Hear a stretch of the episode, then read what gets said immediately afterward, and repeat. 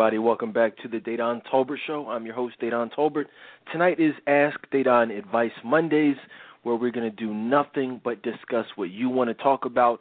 Talk about uh, advice questions, uh, dating situations, relationship situations, uh, current events, pretty much everything that you guys have been passionate about over the last few days and uh, over the last few weeks. So I'm excited about tonight. It's been a few uh, but been about a week actually since we were last live. Uh, so we've got a lot to talk about. I want to jump right into it. Uh, as always, you guys are welcome to call in with any comments or anything like that. Six four six two zero zero zero three six six. Hit the number one on your keypad. I already know there's going to be a nice little uh, live discussion over in the Friends of the Dedan Tolbert Show group. So uh, add yourselves in there if you are not there already. Uh, my co-host Courtney is with me this evening. Courtney, how are you tonight? I'm good. How are you? I am doing well. I'm doing well. You excited about tonight's show? Yeah, I am. All right, cool, cool. Let's do it. Um, one of the things I want to uh, start out with uh, today, obviously uh, every night and tonight as well, is uh, brought to you by Tolbert Relationship Counseling. Any questions or uh, you know uh, counseling needs, feel free to email Dedan or Courtney at trctoday.com or call eight five five fifty five Dedan uh, as well as uh, also check out Aubrey's Attic, which is uh, our new, my wife and I's new business venture, where we have a lot of our daughters' uh, new and slightly used garments. Uh, so that's uh, Instagram slash Aubrey's underscore Attic. Check out check it out, especially if you guys have newborns or infants or things like that, or uh, toddlers. I mean, uh, let's get into it though. Uh, tonight, and you know, it's interesting. We've, uh, you know, it's funny how things pile up over the over the course of a week. You know, different topics and things like that. So uh, a lot of current events, a lot of uh, discussion topics, hot topics, debates, arguments, even. So I just want to touch on some of them uh, this evening. Courtney, you, you you keep up with what's going on over in the group as well as uh, you know your page, my page. A lot a lot of stuff to talk about tonight. Yeah, I do. I do. Mm-hmm. Let's um, what's what's up with the drama? Should we should we talk about some drama or should we or should we just leave? Yeah, that? yeah. Let's get into it. Let's get into it. no, I don't, I don't want any problems, man. We're gonna we're gonna keep. I don't want any. You know what I'm saying? We're just gonna leave that stuff alone. We're gonna keep this show positive, and I'm not even gonna say anything about anything specific. But you know, this is a show. Just so you guys know, this show this movement, which includes Facebook, which includes Twitter, which includes you know just everything that you guys see me being a part of. You know, we really try to keep it. Um, you know, I, I try to stay out of the drama. I try to stay out of any foolishness or immaturity or things like that. So I just want to put out there, none of that stuff will be tolerated. Okay, I'm not talking to anybody in particular. I'm not talking to men necessarily. I'm not talking to women necessarily. But we have seen foolishness from both from everyone, you know, from many people uh, over the years. Those people are no longer a part of this movement. All right, I'm just putting that out there. So anybody who's about the drama, the games, the BS, you know what I'm saying? Just keep, you know, it, it's not going to be tolerated. So let me. I just want to throw that out there. You know, Courtney, is that okay? I mean, can we are we allowed to say that? I don't want to offend anybody. Yeah, I mean, I think it, that needed to be said just so people know no second chances. Absolutely. All right, so let's get into it. I want, I want to start tonight's show off uh, with a testimony. Actually, I was on Saturday night. I posted on my Facebook page. It's interesting, you know. I, I was reflecting. I'm 35. I turned 35 this year in December, and um, I was reflecting back to a time in my life where I was really about 10 years ago. You know, in the height, in the peak of my player stage. Um, you know, my heyday if you will. Uh, really out there wilding out. You know, had the the pimp mobile, you know, if you will. Had the uh, you know, it made a lot of money. I was working a good job, and you know, I had you know, women were were you know around. It was not an issue, and I just really reflected on the the nights that I would be in the club, drunk, you know, drunk before I even got to the club. Um, you know, and somehow it's weird. I think back on how I magically, and I say magically because it, it certainly, I shouldn't say magically because it was of God, but at the time I didn't look at it as being a blessing. But the fact that I just somehow appeared in front of my house at four o'clock in the morning, having no idea how I got there. You know, I mean, Courtney, you ever, you know, what I'm talking. I mean, you guys yes. know what I'm talking about out there. Yeah, let me tell you just really quick. Yeah, go I'm ahead. sorry. Uh, yeah, I just was gonna say I can relate to that. Uh, I'm not saying I'm proud of driving drunk. Like that's not cool, of course, but that's something that I did, and um, a lot of times I, I would have to fight to even stay awake. So I would turn the radio up like really loud and pull the windows down. Like I would do a whole bunch of things just to make sure I got home. And sometimes I couldn't even remember getting home until like I just woke up the next morning. So I could definitely relate to that. Yeah, that's real. That's very real, and, and you know, and it's funny. You know, you hear, you see the commercials, you see people, you know, talking about don't drink and drive, but drinking and driving is something that the black community is is notorious for. you know what I'm saying? Like you really hear like the you know the you don't hear about it a lot. You know, you don't even really hear you when you think of that crime, you think of those other people. You know what I'm saying? But it's really us a lot of times. It's that tipsy driving. It's it's sleep driving. You know, it's it's being high. You know what I'm saying? I, I was never a weed smoker or anything like that, but that's something that we, you know, as a people do. You know, drinking, smoking, you know, and, and that is uh is nothing but a blessing uh that we are still here. You know, when I think back on some of my my times back in the day, man, I should have banged out, you know, multiple times you know the the I could I could have been I'm not going to be too uh too descriptive, but I could have been Teddy Pendergrass in a wheelchair.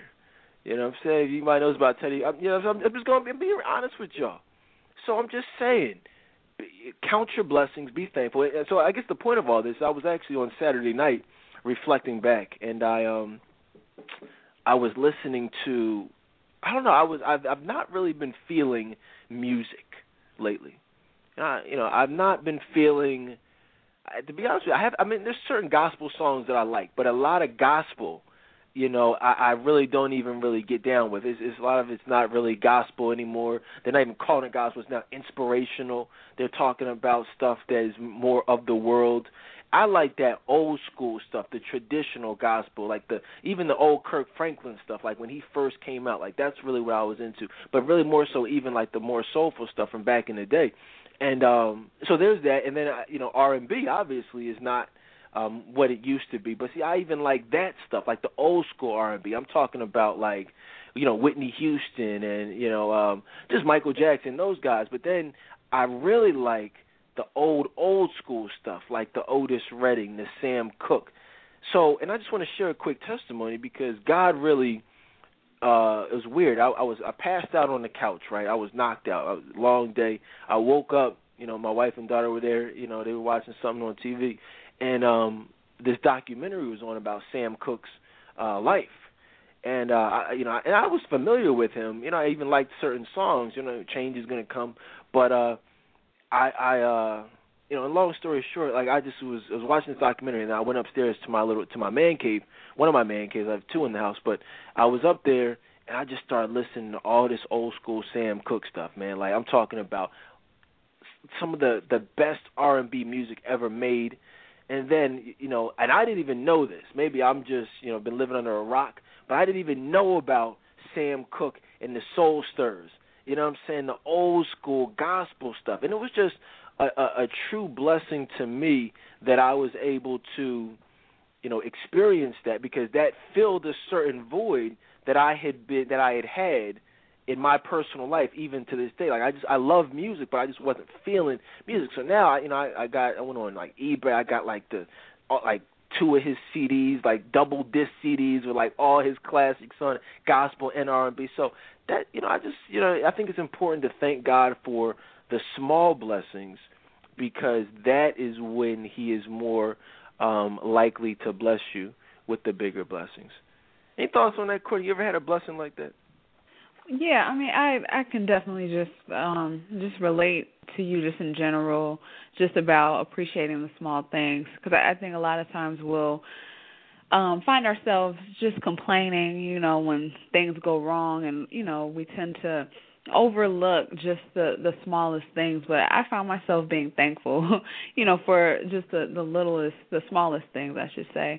And so um yeah that was a good story. And i but i, can feel you though like as far as like um the music goes and just not really feeling what's out here now. Like it's it's complete garbage. It's it really is. And like you were saying the gospel now is nothing like old school. So yeah it's unfortunate because you know the the entertainment industry, the powers that be, they've really robbed us. It's it's actually when you look at some of these older artists and the people from who really started the African American, um, you know, just music, you know, that whole genre, like you know, the jazz and rock and roll, even you know what I'm saying, gospel, like the Ray Charles. I mean, those types of people are no longer in the music industry. It is disgusting how they have literally raped us of our culture. You know, they they've perverted it to now. I mean, I was just listening to some stuff, man. I mean, Sam Cooke, he's got some love songs, man. Like this guy, you know, if you guys don't know about it, I'm talking about actual true love songs. They don't even allow love songs like that to be played in the mainstream media. You know what I'm saying? And there's a reason for that. They don't want I mean if you look at the the, the demise of the black community, you look at everything that I mean the the the STDs, the fathers not being around, the abuse, the increase of, of abuse and child molestation and teen violence and teen pregnancies and just so many things that have plagued the black community. You look at the trend of what you know, uh, look at a timeline of how this stuff has like transpired over the years, and then you look at music you know, you look at I mean there's so many things you can point to. You can look at television and all you have to do is you look at what we are finding, you know, uh what we're listening to, what we're watching on TV, what is getting into our souls. Back in the day, they were singing about making love, you know, men loving a woman and, and pursuing women and, and treating women great and being chivalrous and, you know, showing up at the door with flowers and even being emotional. You know what I'm saying? Crying like I would cry for you, even like Jodeci type of stuff. You know what I'm saying? Like that's deep stuff, like old school Dru Hill even. You know, you that's when people were falling in love. That's when people were getting married. Back when they had the Claire Huxtables and and Bill Cosby's and the that you know even uh Will uh you know Doctor it? not Doctor Phil Uncle Phil. You know what I'm saying? And, and Vivian. You know what I'm saying? Like all those families. There were actual families on TV. There were actual you know couples singing about love, you know, Chanté Moore and Kenny, Kenny Lattimore. Like if you look at the media, they have taken away everything, and now what's in our spirit, what's in our souls, is sex, drugs, and violence. You know, you even got Rihanna singing about strippers. But now, it's, it's not it, as if it wasn't bad enough that these men were singing are singing about strippers. I make it rain on you. You know what I'm saying? I love the stripper, like all that stuff. Like now you got women singing about you know being hoes and, and being whores. And that is what you know reality tv you know that's what we see. That's what our kids are watching.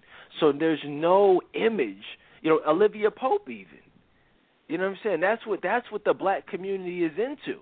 Back in the day they were into claire huxtable. Now everybody wants people wanted to be claire huxtable. Claire huxtable was the epitome of a beautiful successful woman who men would would would want to be with and aspire to be with. Every man, you ask any man, what do you want in a wife? They're not going to say Olivia Pope. They're going to say, I, I need me a Claire Huxtable. But the problem with it is now there are no Claire Huxtables. So there's no woman or women for men to say, hey, look, this is who I want for a wife. And then there's no uh, woman that other women can say, wow, that's a great example of who I want to be like. And that, but and, and on top of that, you got women looking up to and idolizing so many of these horrible, horrible, horrible role models or examples of what women could be. Olivia Pope is the most popular character on television, and she's the most emotionally unavailable woman in the history of television dramas. You know what I'm saying? The most, I mean, the absolute, and black women love her and so we're just in, in, the, in these white people, the, the you know the powers that be, they know what's going on. They're doing it on purpose. They've been doing it. They're they're taking away all the positive images, the positive songs, and they're replacing them with garbage and unhealthy images. And we as a people are eating it right up. So I just want to speak about it, and, and hopefully you guys will listen in and you will be observant to what is going on right before your eyes. It's the brainwashing of the black community. You think things are bad now, things are only going to get worse.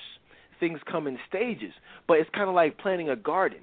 You know, having a nice some nice flowers. If you want nice flowers in the spring, you've got to start planting the seeds, you know, a couple seasons prior.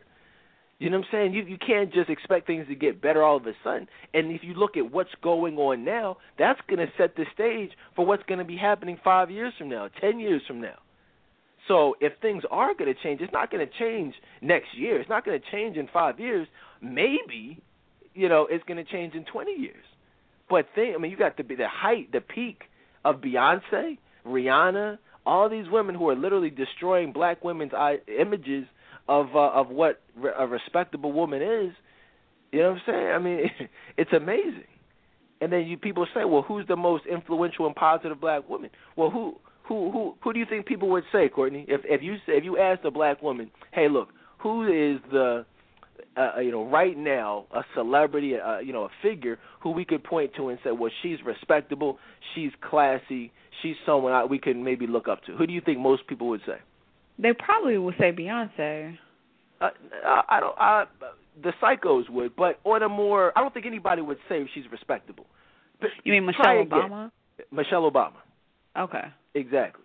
That's who most people would say. Now they'll give you excuses as to why Beyonce isn't so bad, but only an idiot, a complete idiot, would be able or would say Beyonce is the epitome of a respectable woman. You know right. what I'm saying? Although I, that's that's ironically that's actually what Michelle Obama said about about Beyonce, but uh, I digress. But that but most people, most women specifically would say Michelle Obama. Well, who's Beyonce, who's Beyonce's BFF? Um, Michelle Obama, the Obamas. The Obama. They're all friends. Yeah. They're all friends. Exactly. You guys, you guys seeing something here? The most, the, the quote unquote most respectable woman out there is friends with them as best friends is like you know co-signs everything they she does.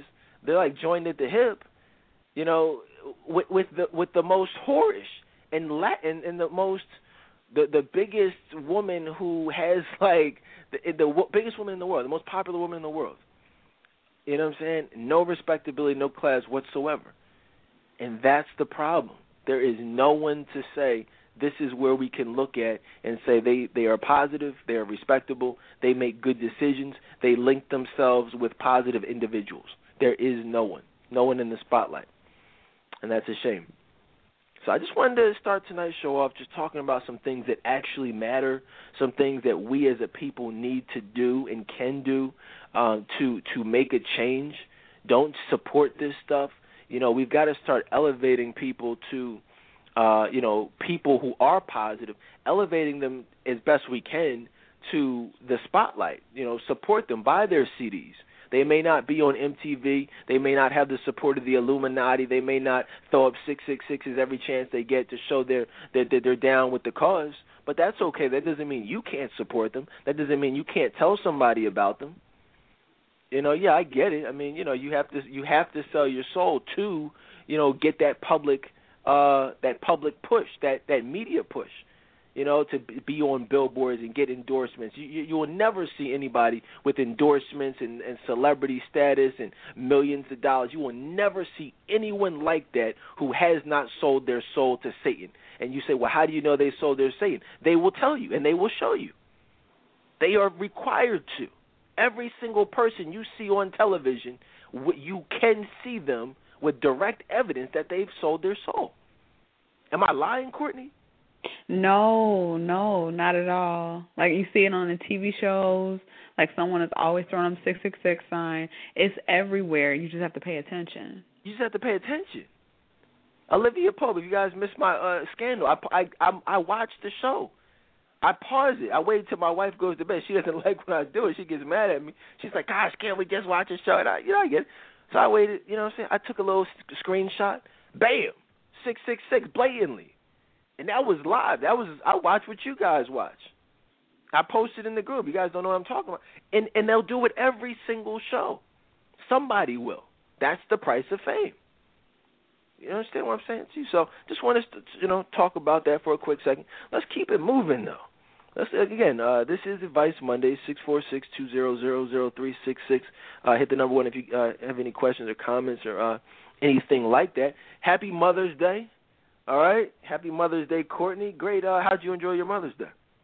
Um, it was great. Um, you know, I spent time with my mom and my grandma. Um, so it was great. Um, just to spend time with them. So. Well, you missed it though. I was actually trying to play you though. You know oh, saying? really? Well, that kind yeah, of went over my head. So it didn't really work, but yeah, yeah, it worked. They're laughing. You just, you just missed it. I think. Yeah, it worked. No, I'm just messing with you, Courtney. I'm just playing. Courtney has no kids, guys. You know what I mean? I kind of thought that was weird. yeah, Whatever. you you tend to only wish people Mother's Day when they have like you know they're like actually yeah. I got it. I got it.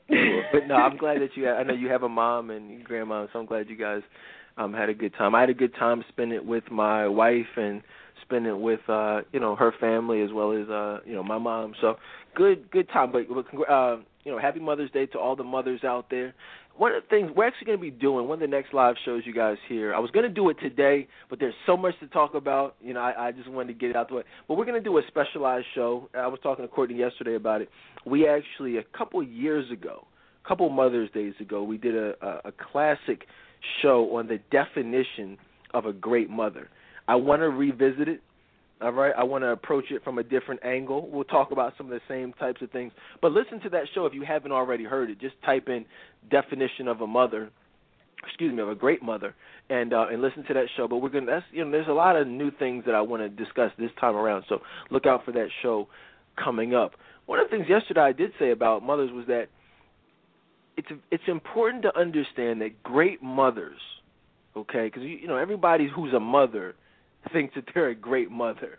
You know what I'm saying? And I got news for you guys. Everybody's not a great mother. All right, just because you have a kid, just because you have, you, you know, you can post some pictures, you're not a great mom. You know, there are some great moms, but just being a mom does not make you a great mom. Meaning, you as a mom, you have a responsibility to do what is in the best interest of your children you have a responsibility to not do the things that are not in the best interest of your kids. Now, and what I'm saying is, you cannot allow yourself to be a hoe. You cannot allow yourself to be a jump off or someone's friend with benefits if you have kids. I understand that you may have certain self esteem issues that make you feel as though you're not worthy of being someone's one and only or or or not deserving the best out of life and I understand you know, I can help you with that, Courtney can help you with that. But that's for another time. All that goes out the window. Your personal issues go out the window. You know what I'm saying? I don't care what your childhood was like you know, in regards to why you do certain things you do, why you give your body to certain types of men you don't you cannot do those things when you have kids. That will mess your kids up. Seeing you posing with your breasts out, taking booty shots, that will mess your kids up. That'll mess your sons up. That'll mess up your your the lives of your daughters. It will make them think, well, dang, mom was a hoe. Mom doesn't respect her body. She sleeps around with different men. She allows men in and out of the household. You know, well, that what that does is that lowers it lowers the bar. You know what I'm saying? It, it shows them. It says, well, that's. I mean, to be honest with you, that's why we're seeing so many women out here who are quote unquote independent women, who are uh, happily single because they have lost the the the, the sanctity of marriage. Many of them never even had it. They never saw it. And if their mom was married, it was okay. Dad cheated on mom, so, you know, if that's what marriage is, I don't need that. You know, if this is what love is, I don't need that. I'm good by myself. Mom was good by herself. She was an independent woman. She worked two jobs by herself, put me through school, had food on the table every night. I, that's good enough for her. I love my mom, so that's good enough for me too. Well, guess what, guys? That is going to keep you single. You understand? But what I'm, but in regards to these moms, you, you don't be like that. You owe it to your kids to do things the right way, to get yourselves emotionally available so that God can bless you with a man who will love you unconditionally. And so, if not for yourself, do it for your kids so that they can find love. Every single woman that I counsel, just about well over 95%, grew up without a father or a piss poor example of a father. We're talking about over 500 women. You know what I'm saying? All having a not so good example of what a father did. Ladies, stop letting these niggas hit it. Everybody talks about where the good men at, where the good men at, all these men are dogs. Well, what, well, who told you to have sex with them? You don't gotta have sex with them. You don't have to let them hit it. You don't gotta get pregnant by him. He doesn't have to be a, a deadbeat dad because he doesn't have to be a dad at all. You didn't have to let him hit it raw. You don't have to keep letting him hit it raw. He doesn't have to come over tonight. Nobody's forcing you. you know what I'm saying? You worried about child support. Why why did you even have sex with him in the first place? That's what everybody needs to be talking about. Why are women having sex with these dudes if they're so bad? I mean, how bad can he be? you know, I'm just asking, Courtney. These, these to me, these seem like common sense, logical questions. Right. It's crazy because you see them, you see them on Facebook complaining about their situation, and it's like just going in but it's it's crazy because they never take responsibility you know for the things that happen to them. They never own up to their role in it. It's always pointing a finger at the men but you know you had to lay down for all of that to happen in the first place so yeah. That's crazy man. Uh, you know it, it's it, i'm it's it's funny but it's not funny because I mean nobody talks about this. That's the funniest thing about it. You know what I'm saying? Nobody will say that, and they will look at you like you're crazy if you say that. It's like people are afraid of black women. It's like nobody wants to offend anybody. Nobody wants to make anyone uncomfortable. But at the end of the day, yo, stop having sex with these dudes. You know what I'm saying? Like, really, just keep your legs closed. You know what I'm saying? It's like, seriously, chill out. Like, you'll be okay. You'll be okay if you don't have somebody hitting it every Friday night. You know what I'm saying? And that's all right. That's that's actually it's not just all right. That's what God wants us to do. It, it's it's very counterproductive to pray for a husband, but to be exhibiting unrepentant sin. You know, t- different types of unrepentant sin in your everyday life. When I say unrepentant, I mean, you know, doing something and not feeling bad about knowing darn well you're going to continue to do it.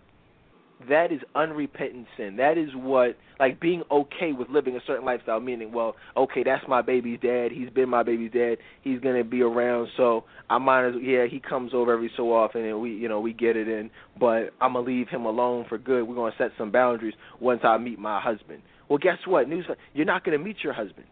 You will ne- hear, hear this.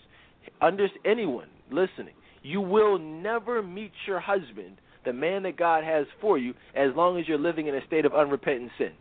Never. You'll meet men, okay, but you will never be blessed with love as long as you are living in that type of sin, unrepentant sin. Meaning, you know you have a friend with benefits and you're okay with having a friend with benefits. You are doing certain things that you know are wrong. The reality is, I how do I know this? Because I was living in unrepentant sin. And it was only until I stopped living in unrepentant sin that I started being blessed. Blessed with, with just blessed. Period. Just blessed. I wasn't blessed in my twenties. I was fortunate to have accomplished certain things, but I wasn't being blessed. A lot of people mistake uh, good fortune or good things that, that, that happen as being blessings. You're not being blessed. God's not happy with that. You need to read the Bible people don't want to read the Bible and to read how God feels about certain things. Not, I mean, that's like saying, "Oh, Courtney, I, I appreciate you. You know, I want to give you something, but you know, you just punched me in my face. So here's uh here's five hundred dollars. you talk crap about me every day. You talk about behind my back. You know, you you you stab me in the back. You know, you you you you know, you're just not a good friend. But let me just go ahead and bless you with this money. I mean, does that even make sense? No, it doesn't. But you know, it's crazy. A lot of people they think that they can have their cake and eat it too. You know, they think that um you know they can indulge in fornication and just various you know sins you know um being drunk or you know sex masturbating whatever it is they think that they can do all of those things still have their fun and then eventually they'll be blessed with true love. But there are you know you have to follow God's word and you have to do it the right way. There are no shortcuts. It really isn't. Yeah it's not. There's no shortcuts. I'm looking at this uh I was posting on Facebook on Thursday night about uh about scandal, and you will you guys believe how many women come out the woodwork to uh, personally attack me for talking about Olivia Pope? they will literally attack me personally. Lighten up, Dedan. Or, or who are you to judge? Like, judge, this chick is an adulteress. Do I really need to open up the Bible and read to you guys what God says about adultery and what will happen to people who commit it? This is someone that black women love. This is not something that people should someone that people should love. This is someone people should hate. This should be a, she should be a villain. She should and, and, and, let me let me piss some people off real quick. And she would be a villain if that chick was white. If Olivia Pope was played by Keri Russell instead of Kerry Washington and had some some long brown curly hair, you know, guess what? She would be hated. And and we had uh David Palmer, president from 24. You guys know about David Palmer if you know about 24. You know what I'm saying? He you know, if the president was having an affair on his black wife, right, with a white woman, you think black women would love Olivia Pope then? No. they would hate her. they would. Mm-hmm. They would hate her and I mean, I mean that's that's real racism right there. And there's not a there's not a woman, black or white, who would disagree with that. All these scandalites, they anyone who listens, watches the show and listens to what I'm saying right now, they know they agree. They would hate her. They would hate Olivia Pope. Black women love her now because she's black, and she's having sex with the white man.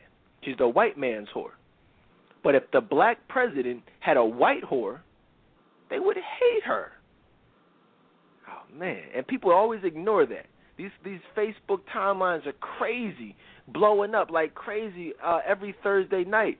But then I, I shut everything down. I post something like that. I even posted. I did one of those um those little photo grid things with uh and I showed. I had Olivia Pope and I had the white president, and then I posted Keri Russell with with with uh what's the what's his real name? Uh Dennis uh, Haysbert. Dennis Haysbert. There you go. Dennis Haysbert you know, right there. And I said, now y'all would, if this was reversed, y'all would hate it. Nobody said anything. As popular as Scandal is on Thursday nights, I posted on a Thursday night, right in the midst of it, nobody said one thing. Can you believe that? Yeah, I actually actually I can. It's I mean you know they they really look up to Olivia Pope because a lot of it is you know I think and you stated this before just you know their own she reminds them of their own lives and you know maybe they've been hurt by black men. So they're looking at her and seeing her you know having sex with these white men and they're thinking oh yeah she came up because she got the white man now. And it's like no she didn't because she's still a whore but people don't want to admit that that's the crazy part. These women out here are actually saying, "Yeah, she, you know, I would be like, I'm gonna be like Olivia Pope and get me a white man."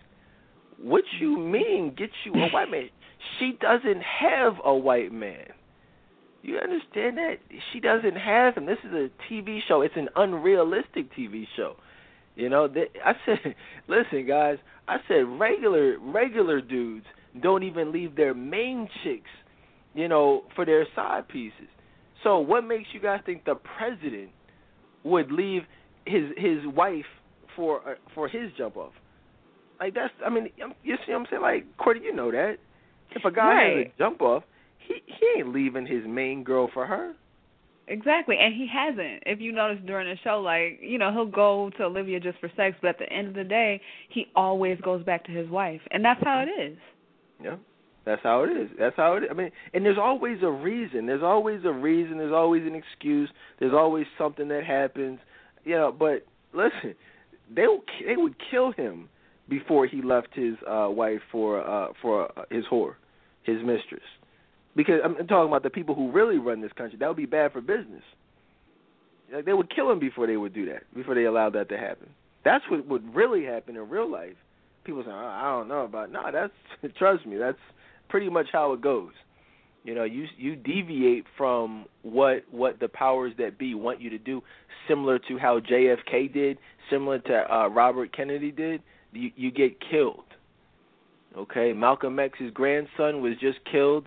You, read these articles, do some research. It's not hard to tell that you you they what they call it an actionable threat. Martin Luther King, actionable threat. People who are a threat to the security of I don't even want to say this country, but the people who run this country and their agenda. If you're a threat to that or to them, you're you're done. You know what I'm saying?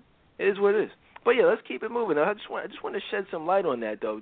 don't don't watch these Tyler Perry movies, these Steve Harvey movies, these these ridiculous Shonda Rhimes, you know, dramas and think that this is real life.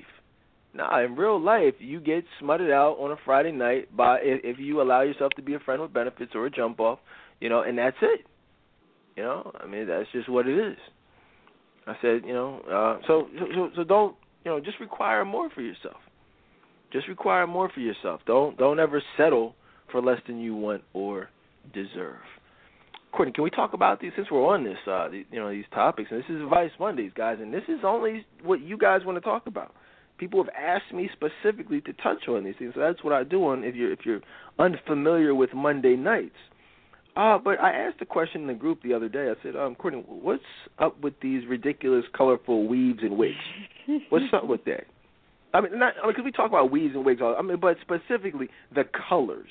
What's with the colors? I mean, what what is that? Why do why do so many black women do that? Because let's be honest, we don't we don't see white women doing that. You don't see Asians walking around. I mean, if people say, "Yes, you did," no, you don't. No, you don't. You don't. Yeah, it's it's crazy. Um, it really is because we really go all out. It's usually it's you know of course we have the you know the funky colors, the reds and you know purples, blue, but sometimes they they'll even take it to the extreme like um at various sporting events they'll have their weave match the team's colors and it's like a design. It's like it's it's it's very extreme.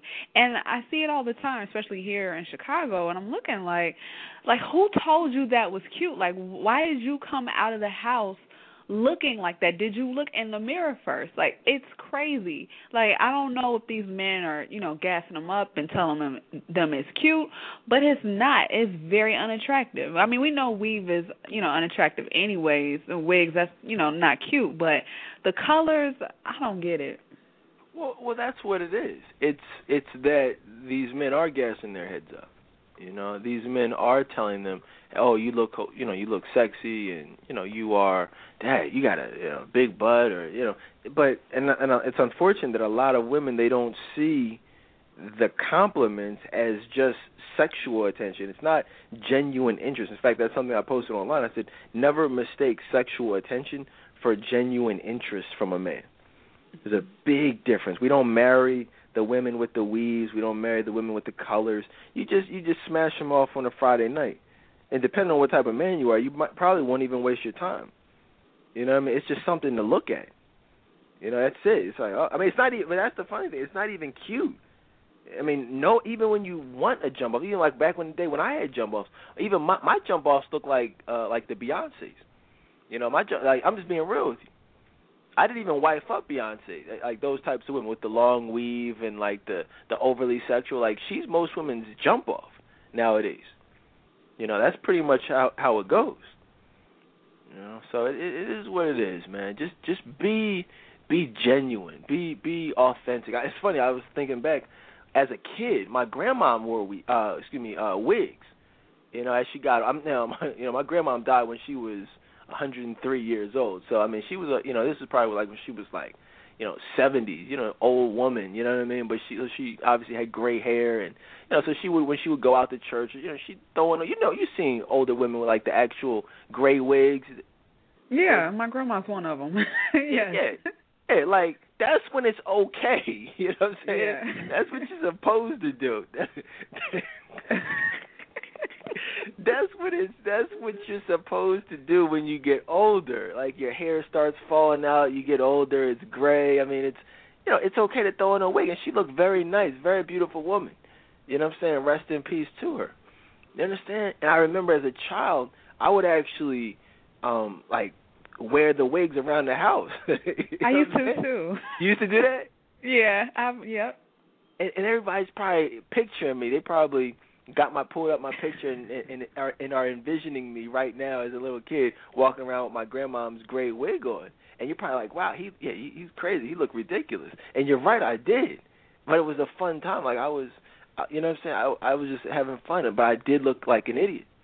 And and as stupid as I looked, as ridiculous as I looked, that's how some of you ladies out there look with these freaking wigs on your head. These colorful wigs that don't even match your skin tone. It looks ridiculous. Nene Leakes looks ridiculous. I, I could just, you know, uh, K. Michelle looks ridiculous. LisaRaye, oh my gosh, did you see these new pictures with her in, the, in the, that, that red wig? No, I didn't see that. Oh my gosh. Wow. I'm, I'm gonna have to find. It. I'm gonna find it. I'm gonna find it, man. It looks ridiculous. Google like LisaRaye. She just recently, I think she does like a, a show with uh Rickey Smiley now on, on like some type of radio show or something. And she had a uh, a picture of it online. It was just like she's a she's a nice woman with a nice head of hair, like long hair.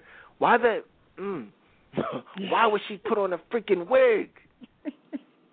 Why would she do that? Like, why would you? I had an ex girlfriend. I won't put her name out there. Shout out to her. She's listening, but she knows who she is. Look uh, like black and Indian. Look like Pocahontas. Beautiful woman. Long, like literally, like black and I shouldn't say black and Indian. Black and Native American. You know what I'm saying? Like literally, look like Pocahontas. But like wear her hair like in those long like uh pigtails. Not you know you know what I'm talking about with the braids. Mhm. Like I used to turn heads, man. I was walking around with a dime piece. You know what I'm saying? When we broke up, why the heck did this chick go ahead and put on a damn wig? why would you do that? Why would you look like Pocahontas and put on a wig? Like, oh my goodness, just mm-hmm. crazy. And as crazy as she looked, that's how crazy some of you ladies out there look. Don't do that. All right. So I just wanted to just want to touch on that. You know, we're keeping it real tonight. You guys know how Mondays tend to be. You know, after we have a long layoff of some some classic classic rebroadcasts, those are great. But you know, you know, there's something about these live shows, man. You know, I go crazy sometimes when I haven't been live for a little bit. So so there's that. I want to read a testimony. Like I said, I try to. I'm gonna really read more of these testimonies, more of these letters uh, that we get over the, uh, have gotten over the years on, uh, specifically on Advice Mondays. A young woman wrote into the show said, Wow, Dedan, I am so in tune with your religious and political beliefs about the Bible and world events that are continuing to unfold right now for all to see. Uh, and of course, I commend you for being probably the only lone voice out there dedicated to helping our women protect themselves from those who will take advantage of them. Thank you and Courtney for your great advice. May God bless you uh, all uh, and those who listen to you. Joshua 24:15. But as for me and my house, we will serve the Lord. So I just want to thank her for that letter. Great letter, Courtney. Anything you'd like to say to that young woman? I I just wanted to say thank you. I mean, that was a really really good letter. I just like hearing those like, you know, really genuine, heartfelt letters. Like you can tell like it came from the heart. And so, thank you for that.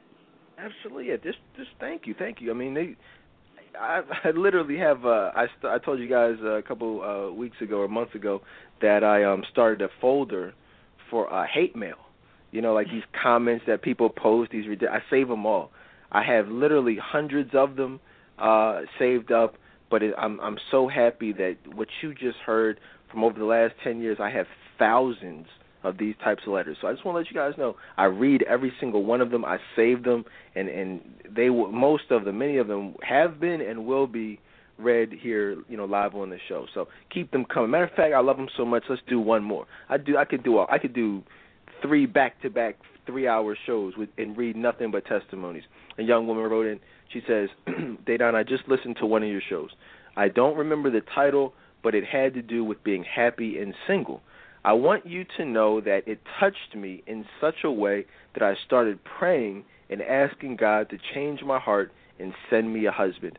I'm so serious uh, that I was getting emotional during the show, and I could feel it in the pit of my stomach.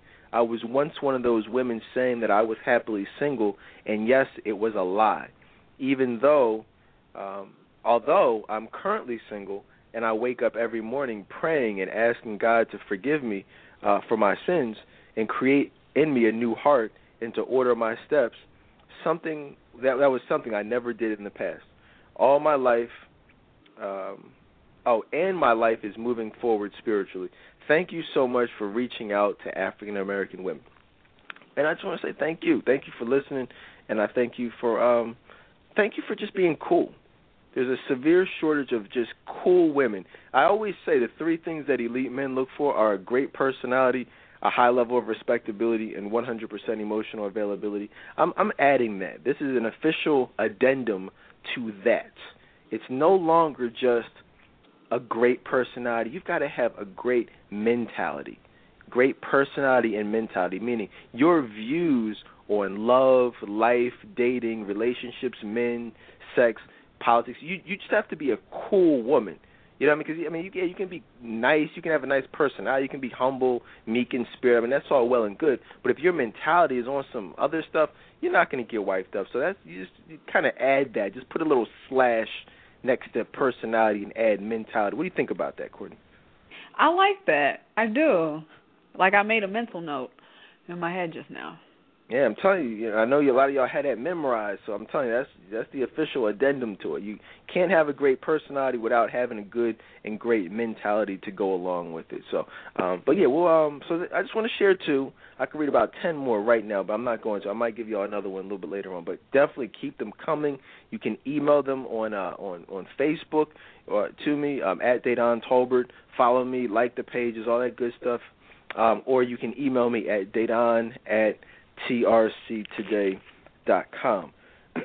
Let's get into some of these advi- actual advice questions. Those are some things that you guys wanted me to touch on, but I will. Um, we have some actual questions here that some were posted in the group, some were uh, submitted via email, and, and we got that that monster one. I'm gonna save that one for last before we wrap it up. You, you guys know which one I'm talking about. I posted it over the weekend.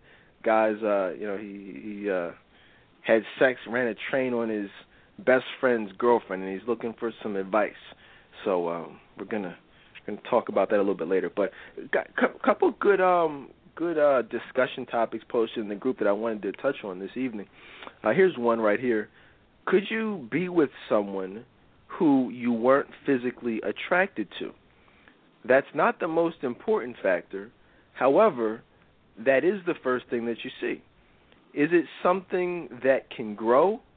Um, there's this guy at my church, and I'm not attracted to him physically at all, but he has every other quality that I want. But every time I see him, I just don't see me being with him. Uh, what are your thoughts? Courtney, what, what do you think about that? I mean, that was posted by a woman, so I definitely wanted to get your opinion as a woman. You know, is that something you would do? I mean, how important is the physical attraction? You know, I tried to do that. Um, it didn't work. it didn't work. Um, yeah, I think it's very important because I have to be attracted to you first. I mean, something has to draw me to you. Um, you know, I mean, I think those other qualities are important, like everything that I want in a husband, yes, but if I don't find you physically attractive, then it's not going to work because I'm I'm going to think in the back of my head I, I'm going to not be happy and I'm going to be settling. And I don't feel like you should have to settle. I'm not saying this person has to be like, you know, drop dead gorgeous, but you have to at least find them attractive. So I think um what I think is going on with her is, you know, she probably has never really met a guy like him. Not even saying that he's an elite man, but I'm just saying she's probably never met a guy like him before. And so she meets him and it's like, you know, like you always say, the breath of fresh air. It's like, oh wow, like he's great. He's not really cute, but he's unlike anything I've ever experienced. Maybe I should go for it. But at the end of the day, you can't, you don't have to settle. I mean, yes, you met a guy that's unlike, you know, any guy you've met, but who's to say that that was God's best for you? So my, I'm sorry. I, I I could ramble on, but my advice would just be don't settle. That's great advice. That's that's actually excellent advice.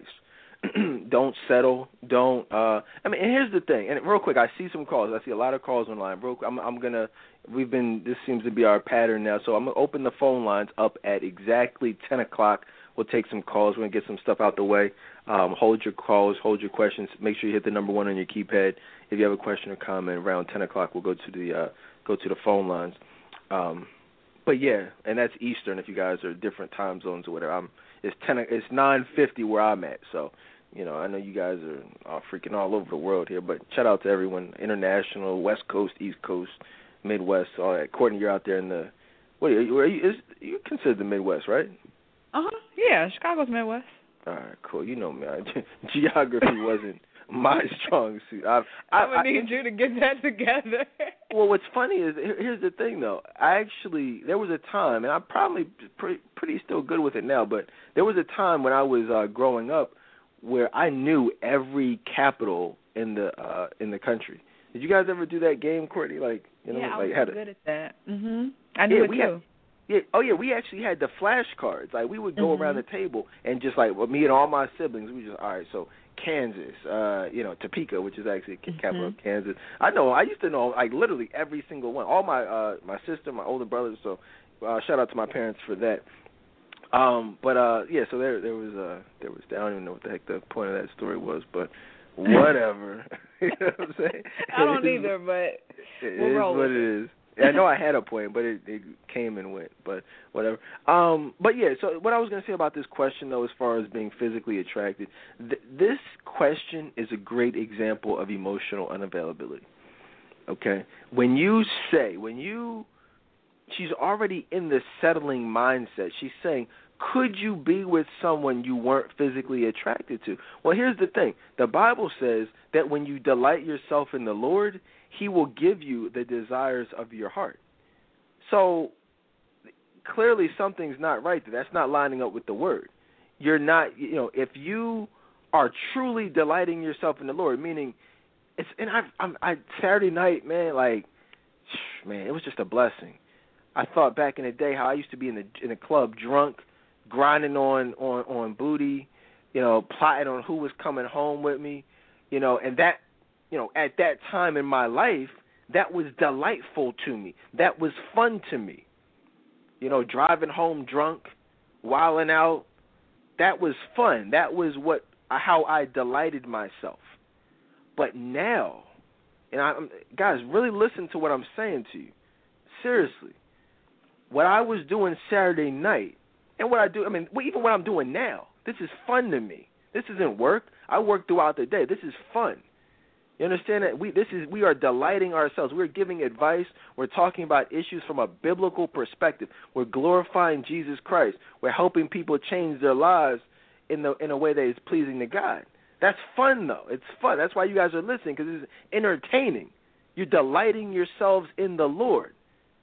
But see, you, you understand? You can delight yourself in sin, or you can delight yourself in the Lord. And when you truly delight yourself in the Lord, and that's the lifestyle that you live well then that's when you get blessed because that's what the scripture says. Not just get blessed, you get the desire of your heart. So I guess what my point is is you won't have to worry about being physically attracted to someone. You won't have to worry about not being attracted to him physically, but him having every other quality that you look for. Well, get no, you delight yourself in the Lord, in the Lord, and He'll give you everything that you desire: physical, looks, you know, uh, educate. I mean, whatever it is that you desire.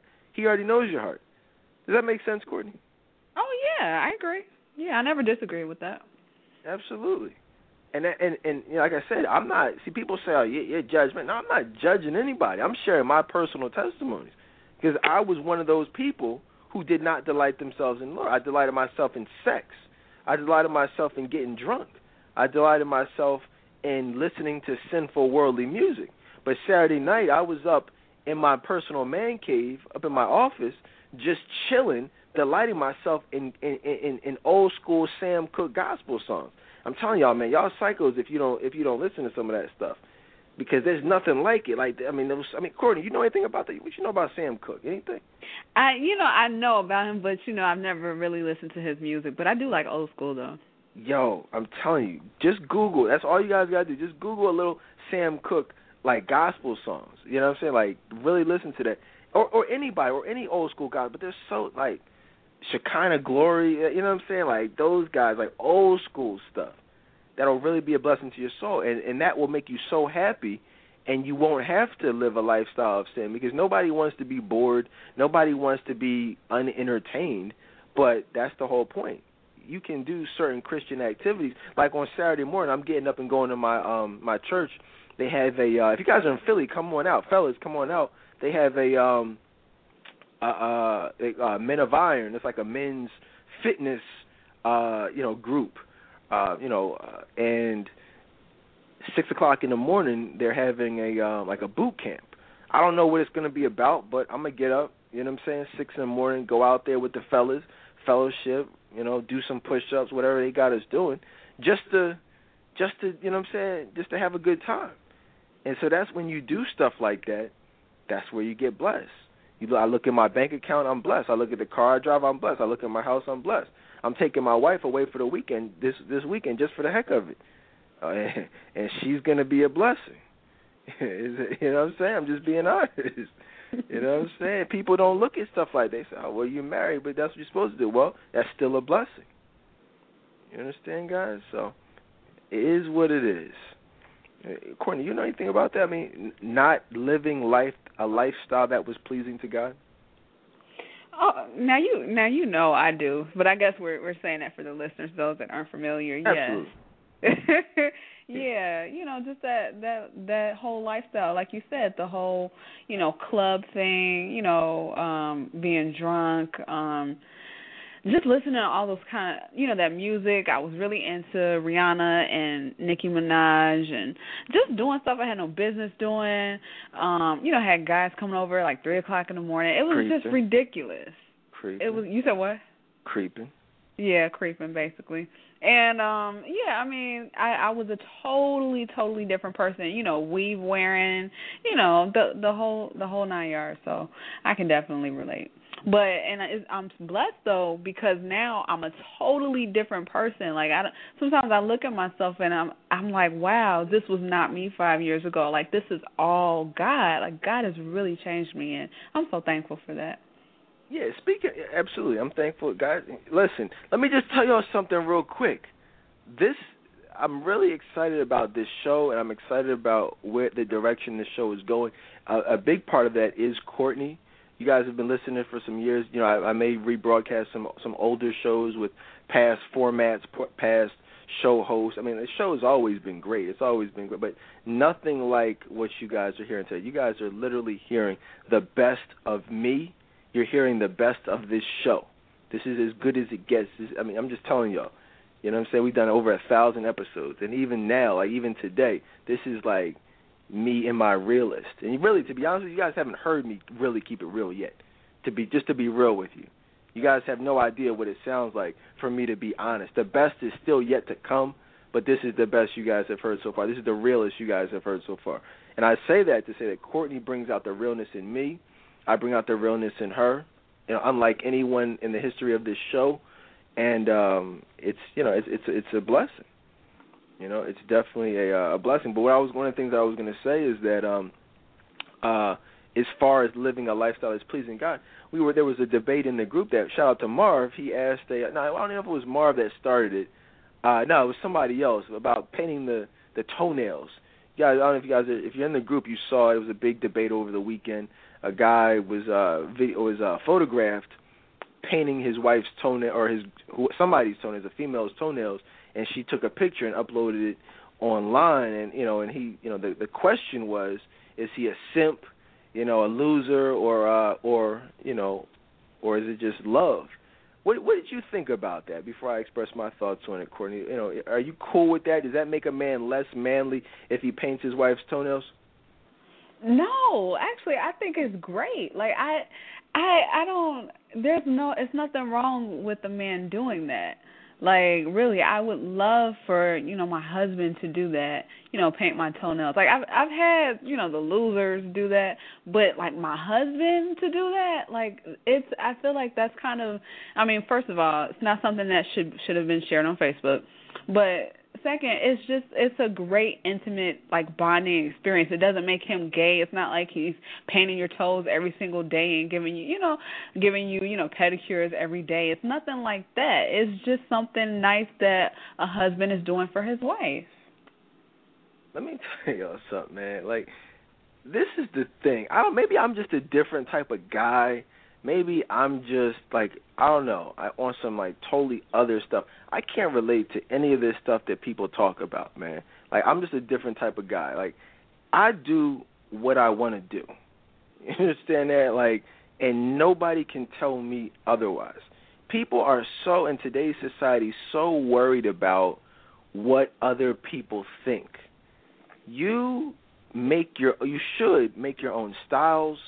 You should follow make your own trends. Don't worry about what other people do. Don't worry about what other people think. Don't worry about what's hot, what's not. Oh, oh no, what if I say this? What if I do this? As long as you are comfortable with what you're doing and God is comfortable with what you're doing and the woman in your life, hopefully your wife is comfortable with what you're doing, nothing matters. I will my wife had to work late tonight you know what I'm saying? I will freaking go paint her toenails tonight and I'll upload the picture or I'll have her upload the picture and everybody will say how sweet that is. You know, I would and no, I would I could care less what anybody says. That's what you, you can always tell people who who have a problem with stuff like that and, and who who even ask questions like that because you can tell they're not married. You know what I mean? You can tell because once you get into a relationship, all that stuff goes out the window. I wash I, I wash my wife's hair. I I'm not sure. I don't I don't think I've ever painted toenails, but I would. I mean, so just playing around, it doesn't matter. It's just like you're having little little fun. You know what I'm saying? Like you you you do those things when you're happy. But I think people have become so conditioned to seeing the losers to seeing the psychos out here chasing and chasing and chasing and chasing and doing all types of ridiculous things for him that he gets confused and people say, well, if you do those things, then that makes you corny. Nah, if you're a loser and you do those things, it makes you corny. But if you're doing that for the woman you love and you know that she would do those same things for you, well then it, it doesn't make it corny. It may people trust me. I, I even told Marv in the group. I know we, me and him were debating on. it. I said, trust me when you guys are married, and this is for all men, once you guys are married and you have that woman who is a good woman, not these chicken heads out here, not the women who would upload a picture and try to play. I'm talking about a truly good woman who supports you and has your back. You're gonna do a lot more than paint toenails. Trust me. I pro- I guarantee you that. Any thoughts on that, Courtney? I agree with that. I agree with everything you said, especially the last statement. Um, I mean, I mean, I don't think it's really much to add um to what you said because we're pretty much on the same page. Because I I never saw a problem with this. So. Yeah, I mean, it's no problem. There there is no problem whatsoever. But don't get me wrong. There it, it is a problem when losers do it. You know what I mean? For women who aren't their wife. And I think that's that's the key. You know, like who who is she to him? Is that his wife? Is that some woman he just met? You know, was she actually on the phone? You know, uh t- texting somebody else, calling another dude, creeping. Like, is that not even? That's like, like is that like a friend with benefits to jump off? Well, then yeah. I mean, you know, he's he's a loser. He's a weirdo. He's a psycho. So you know, but that's that's the that's what it would be, uh, you know, contingent upon. Uh, but yeah, let's uh, let's keep going. Like I said, I'll go to the phone lines, take some calls. Six four six two zero zero zero three six six. Hit the number one on your keypad. See a call here from the two oh five area code. Welcome to the Dedan Tolbert Show. Hey, Dedan. Oh, hey, hey, what's going on? What's what? We got some psychos on here. What, what is this? No, that's me heck? and my twin. Oh, y'all both No, on the line. Okay. Yeah, that's my that was my son in the background. Oh, okay. Cool, cool, cool. What's going on? What are your uh, what are your thoughts on uh, tonight's show? I think it's a great show. Yeah, I think it's a great show. I really enjoyed it. testimonies and Let me ask you I actually something. got a question. Oh, real Oh, quick, real sure, quick. you Do- Uh, Paul, let me ask you a question. Do y'all finish each other's sentences? Sometimes. Oh, that that'd probably be kind of weird if we, you know. But that's what's up. That's what I guess that's what twins are supposed to do. That's what's up, though. Hmm? Latanya and Latasha, right? Yes. Hi, Courtney. Hi. What's your How question, you? though? What, Oh, What's your question, is Quinn? we- Well, my question was I was concerned about the Illuminati, uh-huh. and you was talking about yeah. I was reading something something about it. I just want to know. My friend, he a pastor. He told me that Illuminati stuff is a bunch of BS. And God wants to know about the Illuminati. You know, it's in the Bible. I just want to know is it really true or not. I was reading about it today about Beyonce stealing Aaliyah's career. Beyonce like, stealing Aaliyah's career. How did Beyonce steal Aaliyah's career? Because they were friends at one point, and you know Aaliyah passed away. So ever since Aaliyah passed away, Beyonce supposed to have she started going into movies. She started doing things that Aaliyah would have been doing. That's what I read on the internet. Uh, well, you know, twins. I appreciate you guys for calling in. I'm, I'm gonna touch on that for you guys. Um, here's here's the thing. First of all, any pastor, and it's it, I feel like it's it is is absolutely irresponsible. I mean, there's a lot to this that I won't even get into. Half of these pastors who are are, are uh, mega church, they have mega churches, you know, like with thousands and thousands of members, like million dollar mortgages.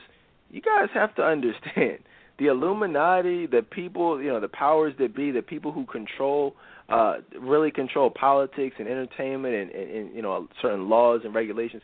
They they control a lot, and so a lot of those pastors are forced to do certain things to conform to the guidelines that those powers have put in place. So that's to be real with you. That you know, a lot of these pastors who have television broadcasts, who have internet broadcasts, they don't talk about certain things. If you notice, they they you know will really sugarcoat their messages. They will sugarcoat their messages. They will um, avoid certain topics because of the political ramifications that it would have on that that tax exempt status. See, a lot of people don't understand. They say, "Well, why don't why don't uh, churches more churches talk about homosexuality?" Well, the, you, you know, you got to be political you got you know if you as a, I don't know if you guys know this to have uh, a, a tax exempt status, meaning you don't have to pay taxes. You can take money from tithes, offerings, and things like that, and pretty much put it towards the good of the church, and not have to worry about paying the government anything. In order to have that status, you cannot, you know, politically endorse any candidate. You cannot really, you know, you you can't really be political. You have to just be spiritual and so they don't even want to. I mean, so so many so many of these pastors have become so greedy, become so obs- so obsessed with fame and having a large congregation that on one hand they avoid certain topics because they don't want to piss off certain women who make up the, a large part of the congregation, so they don't talk about black women keeping their legs closed, not having abortions, you know, you know, stop having sex and, and you know getting HIV. They don't talk about that stuff because they don't want to make anyone uncomfortable. But then on a on a larger scale, they don't talk about things like homosexuality, which is a very hot political topic right now. They don't talk about abortion because of the political ramifications that they might that might come as a result. You know what I'm saying? They, those, those are political issues. You know, all, they are political issues. However, they are also spiritual issues and biblical issues that pastors should not be afraid to talk about. You should not be afraid to preach about black women not having abortions. And I commend my pastor uh who on Sunday yesterday actually preached a whole sermon specifically about abortions. And I really commend him for that because he um it was deep. He did an altar call. If you guys watched it online, I posted a link online. A lot of people tune in uh, from various parts of the world uh, to my Sunday service at Enon Tabernacle Baptist Church uh, he actually did a, uh, an altar call for women who are pregnant and are considering abortions. Courtney, would you believe the whole altar was filled with with I'm not going to say they were pregnant women, but they were filled with with the altar with the whole front of the church. This mega church was filled with women. Wow. Is that crazy? that he said he said if you're str- he said specifically if you're struggling right now and you don't know what you're going to do with that baby he said god has called me to say come up to this altar i want to pray for you women came some of them you you could tell they were pregnant others you know he was and then he kind of opened it up he said different things like well you know he even said that it's some men up there he said y'all can't have abortions but you know you finance some abortions you need mm. to be up mm. here too and would you believe that tons of men flooded the altar as well Wow. Wow. Man, it's deep. Listen, if y'all don't have a church home If y'all don't like go to church every Sunday, and you, um, if you, even if you're on Facebook, hey, do what you got to do. Just log on to enontab.org and watch it online. It's cra- I mean, every week is crazy. So, and I want, I did want to touch on that. So, I guess what I'm saying is, you know, people uh, really should be aware of of um, what the Bible says about certain issues, and um, you know, stop caring about what what everybody else is talking about. So, just wanted to touch on that. So, uh, but no, but as far as the Illuminati though, um, yes, yes, the Illuminati is real. Uh, anybody who has questions about that, I'm not going to go into it tonight, but I've done a number of shows on uh, Satanism in the in the entertainment industry. Google that. Google Satanism in the entertainment industry on the Dedan Tolbert show. Google that one of the best episodes ever. Google Beyonce and how other celebrities have sold their soul to the devil on the Dedan Tolbert show. Classic show, you know, of all time. Um, I mean, we, we that's what we do. I mean, we did a, Google that post Grammy special where we talked about um, a lot of the stuff that happened at the uh, at the Grammys, you know, uh, a lot of stuff that happened at the Super Bowl. We talked about. We did a whole show immediately after Super Bowl. So really watch this stuff. You know, listen to these shows and watch the things that are going on around you, and uh, you know, people throwing up satanic symbols. Let me just and one last thing I'll say about it. One last thing I will say about it. If anyone is is on the fence, because you hear a lot of people saying, "Well, I don't believe in the Illuminati." Well, okay, you say, "What? Why is that?" I'm just not into it. Well how much research have you done on Satanism? How much research have you done on people who worship Satan? I mean, you know that's a fact. That shouldn't be. I mean, there are. It's funny. People will admit that there are people who are possessed by demons. I saw. We saw a woman possessed yesterday in my church, Courtney. Oh wow. A woman was possessed. This chick, yo, this crazy thing. Everybody saw it. I've seen it. um before. Two, this is the second time I've actually seen it. It was amazing. This young woman was uh at the time when the pastor yesterday he uh opened up the altar call for the for the uh women who are struggling with abortion.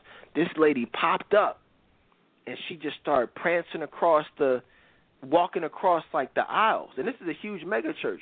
I mean, she was just very I mean, at first you just thought like, okay, she got this she has the spirit in her. But this chick was doing it for like a, the whole next hour of this of the service, just like prancing around up and down the aisles, like waving her hands back and forth, back and forth, kind of like she was doing like the uh, the Dougie or something, but just like with both hands, like back and forth, back and forth. She it was like very disruptive, and and she you you looked at her eyes and you could tell something was wrong with this woman. And she she it was like it just happened. Because before he made that announcement she was chilling it was very deep, and so you know, some people, you know, the uh, the ushers and some security, they actually had to escort her out, and uh, but it was very clear. I'm gonna tell you another quick story. It was clear that she had something going on with her that was not of God, clearly. But this is another story. My old church, and this was even an even deeper. This is the, probably one of the deepest things I've ever seen in my life. I probably would think somebody was making it up if I didn't see it myself. I mean, you know, you see movies like The Exorcist and and, and you know stuff like that, people being possessed. I actually, we the whole church saw this. All right, I'm in the congregation, right in the pews. Uh, my old pastor was preaching, and this young woman was just being disruptive the whole sermon. She was like, she's like, she had a demon inside her. She's like, yes, yes, like, like, like yes, Lord, like making a mockery of it. Like you could tell, it was like she was like tripping. And she, you know she'd be like uh he would be preaching. And, and even before he started preaching she was like oh lord oh lord like like making these like demonic noises and like just talking like this weird voice. Like crazy stuff like poltergeist or something. I saw it with my own eyes. And, and people were just you know you know you try to ignore somebody you don't really you just hope they'll stop. She didn't stop. She was doing it the whole the whole time and he said and you know he um he said okay thank you the pastor finally acknowledged her and was like okay you know please just you know, take your seat and uh, you know, bless you, whatever. And she's like, oh yes, and start laughing like, yes, Lord, thank you, Lord, like tripping. You know what I'm saying? Mm-hmm. Crazy thing. Next thing, all of you know, uh, he's continued to preach. Next thing he said, you know what? We're going to stop this right now. Everyone, please do me a favor. Stretch your hands for it. We're going to get whatever demon is in, inside of her out right now. He said, I bind you in the name of Jesus. Demon, you have no place here. I want you out of her. I want you out of this church in the name of Jesus. I remove you right now. It was crazy. Everybody stretched their hands forth. Next thing you know, she threw her hands up and just passed out. did not hear, and she was knocked out the whole rest of the sermon. You heard nothing, not a peep from her the whole rest of the sermon. Now you telling me, Courtney, you think that was a demon? Wow. Yeah. That was yeah. the deepest. That was the craziest thing I've ever seen in my life, man. I would not. I'm telling you, I, I probably wouldn't even believe if somebody told me that. But uh, trust me, I saw. I was there in that service. Crazy, man. But yeah, I so that's. that's um, uh, no, I'm sorry. What you saying? No, I'm sorry. I um I was just gonna say I've seen something similar. I think we all have seen it at least once, you know, in a in a church before, like a similar experience. I, I had never seen anything like that. I've seen some stuff, but that was like on a whole nother level, man. That was like some poltergeist type of stuff. So, but yeah, so there's that. But yeah, let's keep it moving though. We got some uh, good questions here, some good topics. Like I said, we got the crazy one a little bit later that I'll, that I'll touch on for you guys. Um, another, uh, actually, I I posted this uh, this question. I said that in the group, if two people call off an engagement, this is a big debate over in the Friends of the Dedan Tolbert Show group. You guys aren't aren't already in there. Go ahead and add yourselves uh, to the group. You know, it's a good uh, good group of people. Um, uh, but if two people call off an engagement, should the woman give back the ring, or should she keep it? Why or why not? A lot of different views expressed in the group. A lot of different opinions. Some people, most people said that you know she should give it back. Um, some people felt like you know it was hers, it was a gift. You know she should keep it. Some people said she should sell it. Courtney, as a woman, what are your thoughts on this? I and in regards to that question, she should clearly give it back. And I, I responded um, to that. I think that any woman who says that she would keep the ring is emotionally unavailable because you're still holding on to something that represents someone from your past. If it's over, you need to cut all ties and that includes the ring as well. Don't worry about the you know the value of the ring or you can pawn it and it shouldn't even be about the money. It shouldn't even be about that. You need to start over with a clean slate and just give it back. I mean, the man paid for it, give it back. You're no longer together or you called up the engagement probably you're no longer together, so give it back. Oh yeah, absolutely. I mean, that's a that's a good call. I mean, she is emotionally unavailable, and that's what people need to uh, uh, need to look at it and, and acknowledge it as such. You know, they are. You know, emotional unavailability basically means you have a clean slate as far as your emotions go. Uh, I mean, there's nothing holding you back emotion. There's no negativity. You've been hurt. You've gone through some things, but you've dealt with that hurt. You've let it go. You're moving on with your life, and and are uh, emotionally available to give a hundred percent of your love, of your heart, to that man that God has for you. Well, if something's going on that is causing you to say, "I'm going to hold on to a ring," somebody even said because it has sentimental value.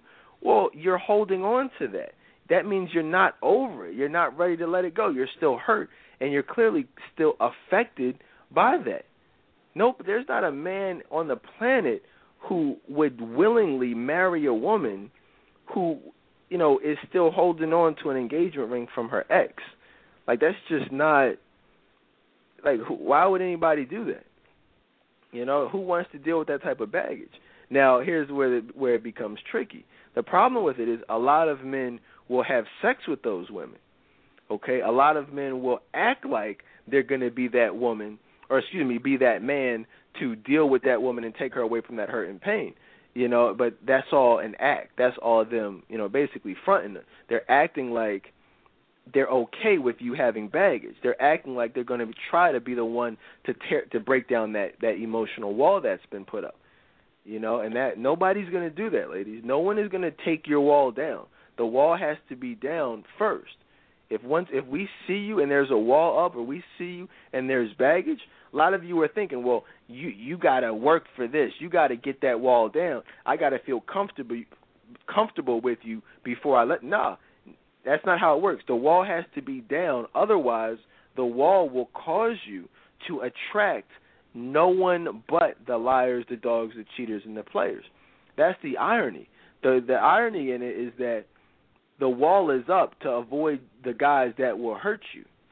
But interestingly and ironically enough, the wall being up will cause you to be hurt, cause you to attract men who will hurt you and who will lie to you and will use you. How about that, Courtney? Exactly. I mean, I couldn't have said it better. Yeah, I mean, yeah, that's how it goes. I was gonna say something smart, but I decided not. To. Yeah, I know. I know. I, I decided not to. I just I leave that alone. Um, but yeah, here's the thing. Let's keep it moving. So there's that. I mean, I don't think we need to um, say anything else about it. I mean, well, I'll say that uh, this is one thing I will say about it. Do I? But having said all that from a spiritual perspective and an emotional perspective, give the ring back, ladies. Don't be a psycho. Any woman who keeps a ring bought for you with uh, you know under the pretense of getting married and you call it off, he calls it off, what it's called off. I don't care who calls it off. You keep that. You're a psycho. That's psychotic. Don't do that. You know what I'm saying? Because you know, respectable women, uh, uh, strong women. I always say they walk away with their head held high and their dignity intact. If you act in a vindictive manner, you act in an immature manner, you are psycho. Angela Bassett in Waiting to Exhale was psycho. She was immature and she was psycho. She reacted in a horrible manner. Yes, he was a he was a a, a bastard. Uh, he was a cheater, a liar, a dog, all that good stuff. But she lowered herself to his level instead of just walking away. That's what that's what the difference was. A strong woman would not have cut all her hair off. A strong woman would not have gone out and had a one night stand that same night at the bar with her friends. A strong woman would not have burnt his clothes. A strong woman would not have sold all his goods worth thousands of dollars for one dollar, for five dollars, and then complain about not having any money to feed her or support herself. That's not what strong women do. You understand that? Weak women do that. Immature women look like uh, act like that. Scorned women, bitter women act like that. So I want you guys to look at that example because that's most black women's one of their favorite movies and one of their favorite roles in a movie. And uh, if that, you know, I'm just telling you, that's not. there's nothing great or respectable about her character in that movie. Funny thing is, we've never did a whole show on that. We've done a show on just about every other topic, every other classic movie, but we've never tackled that waiting to exhale. But you know it's you know it's coming. We always talk about that one character, but there are a lot of that's a great case study for emotional unavailability. Mm-hmm. Any any thoughts on that before we uh, keep it moving? Well, I just want to say that that's a great idea, and I can't wait to do that show eventually in the future. Yeah, one of the classic. What probably, if I think of, we've done a lot of great movies. Those are the best shows. We did a classic movie on Tyler Perry's Temptation. Um, we one of the best shows ever was was my special on uh how Stella got her groove back. Oh man, that was man. I know a lot of you are newer listeners, but Google that. Google how Stella got her groove back on the Dedan Tolbert show and, and, and listen to that show where we talked about uh how Stella treated Winston and and how you could tell that movie was written by a woman because there's not a man a, a, a heterosexual man in his right mind that would have dealt with all of that and stayed with her afterwards. That was probably the most unrealistic movie I've ever seen in my life. But definitely, definitely, definitely, if you never listened to another episode of this show, Google how Stella got her groove back. Listen to that show. A lot of these movies, Love Jones, another all-time classic show, guys. Love, just Google Love Jones on the Dedan Tolbert show. That was one of the most anticipated shows. We hyped it up for at least a year, maybe even two years, talking about doing a show on Love Jones. And we finally did. Courtney, do you remember that show? Mhm.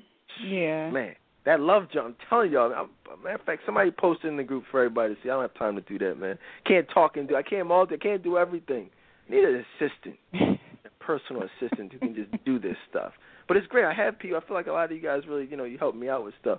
But uh, you know, some people just like bam, post it right as soon as I say it. Like, you know, but that that day is coming. That is, I'm about to start taking applications. Um, but yeah, so that's uh, so that's that. Um, now, there was a a post tonight actually that that Marv started. Shout out to Marv. Guy, we're gonna work on my man Marv. Man, he's he's having a he's having a hard time. Shout out to him. He's one of our panel. I, I really want to wait because I want to have them here on Barbershop Talk but I did want to touch on it tonight. But we will definitely revisit it when you know when he's here. But um, he he he basically uh brought up a, a situation as far as women um, asking about uh, what do you do for a living within the first, you know, on the first conversation within the first 30 seconds or you know at any point in that you know in that first interaction? And um he just basically said that would be grounds for dismissal grounds for termination. He would be it would be a huge turnoff and probably wouldn't even take her um you know take her seriously after after that.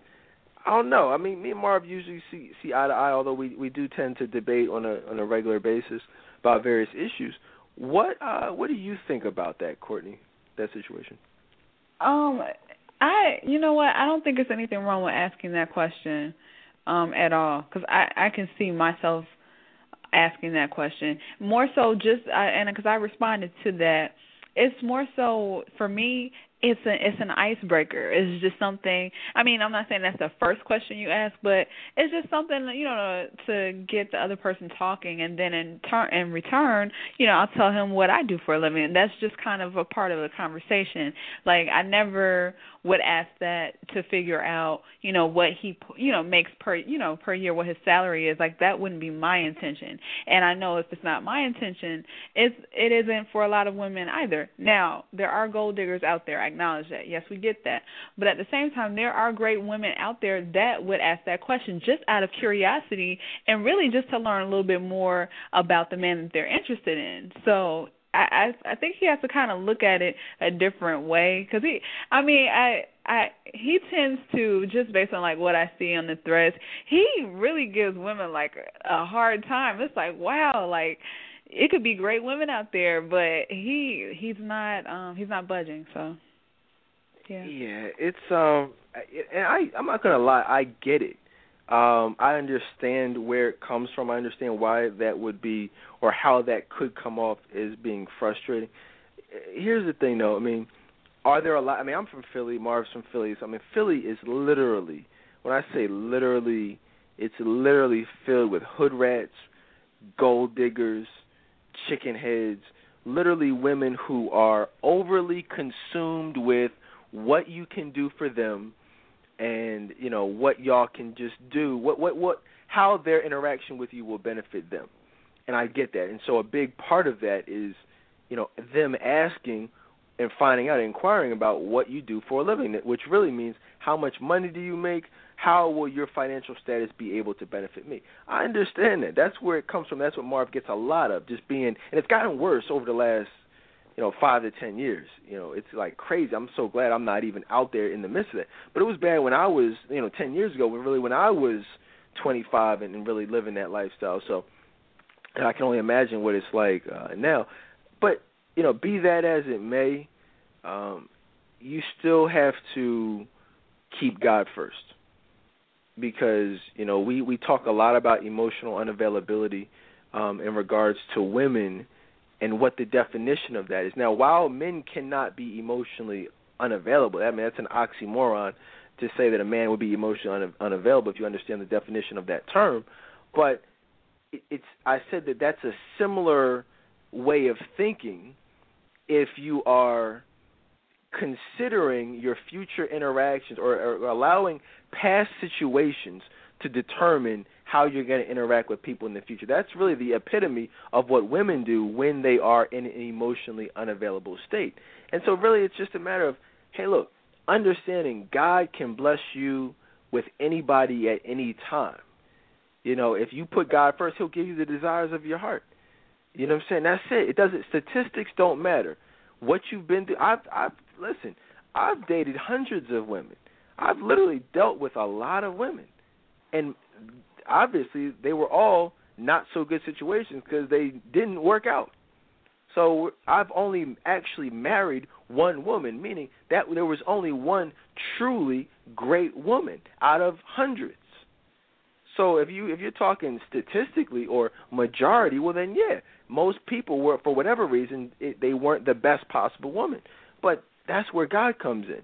So you really got to not worry about the past. You got to not worry about statistics you know, I mean, my wife, I'm sure she asked me at some point, so, you know, what type of work do you do? If I meet somebody tomorrow and says, hey, look, what, what type of work do you do? I mean, that's I ask people that now. People ask me that. I could be. I was at a cookout uh, yesterday. Somebody said, oh, so what, what, what type of work you do? Oh no, I mean it's not. That's not everyone's intention. My wife could ask someone that today. What type of work do you? She's not flirting with them. She's not. It doesn't matter what. You know what I'm saying? It doesn't matter what he does, or you know, it's just that's a conversation starter. That's an icebreaker. That's just something to say. I I'll ask a man that. So we watch. I was at the fight party, watching Floyd Mayweather uh beat up the dude Guerrero. Somebody was there. We were all watching. I like, yo, yo, what's up, man? What type of work you do?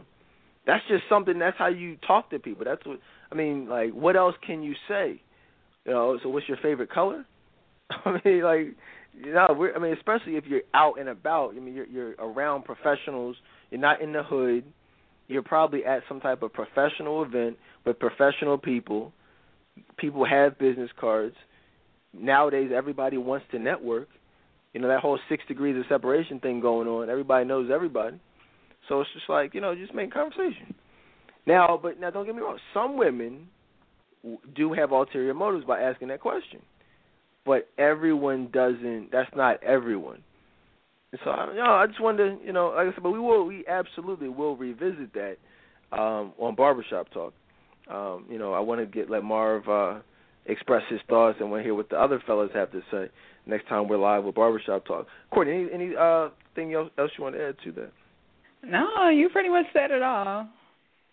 Yeah, so well, that's kind of all I really wanted to say about about that. I think because we're gonna get ready to wrap it up around eleven o'clock, so I did want to I want to get this um this uh situation uh out of the way. This this wild situation everybody tuned in for. They want to hear some drama. They want to hear about sex.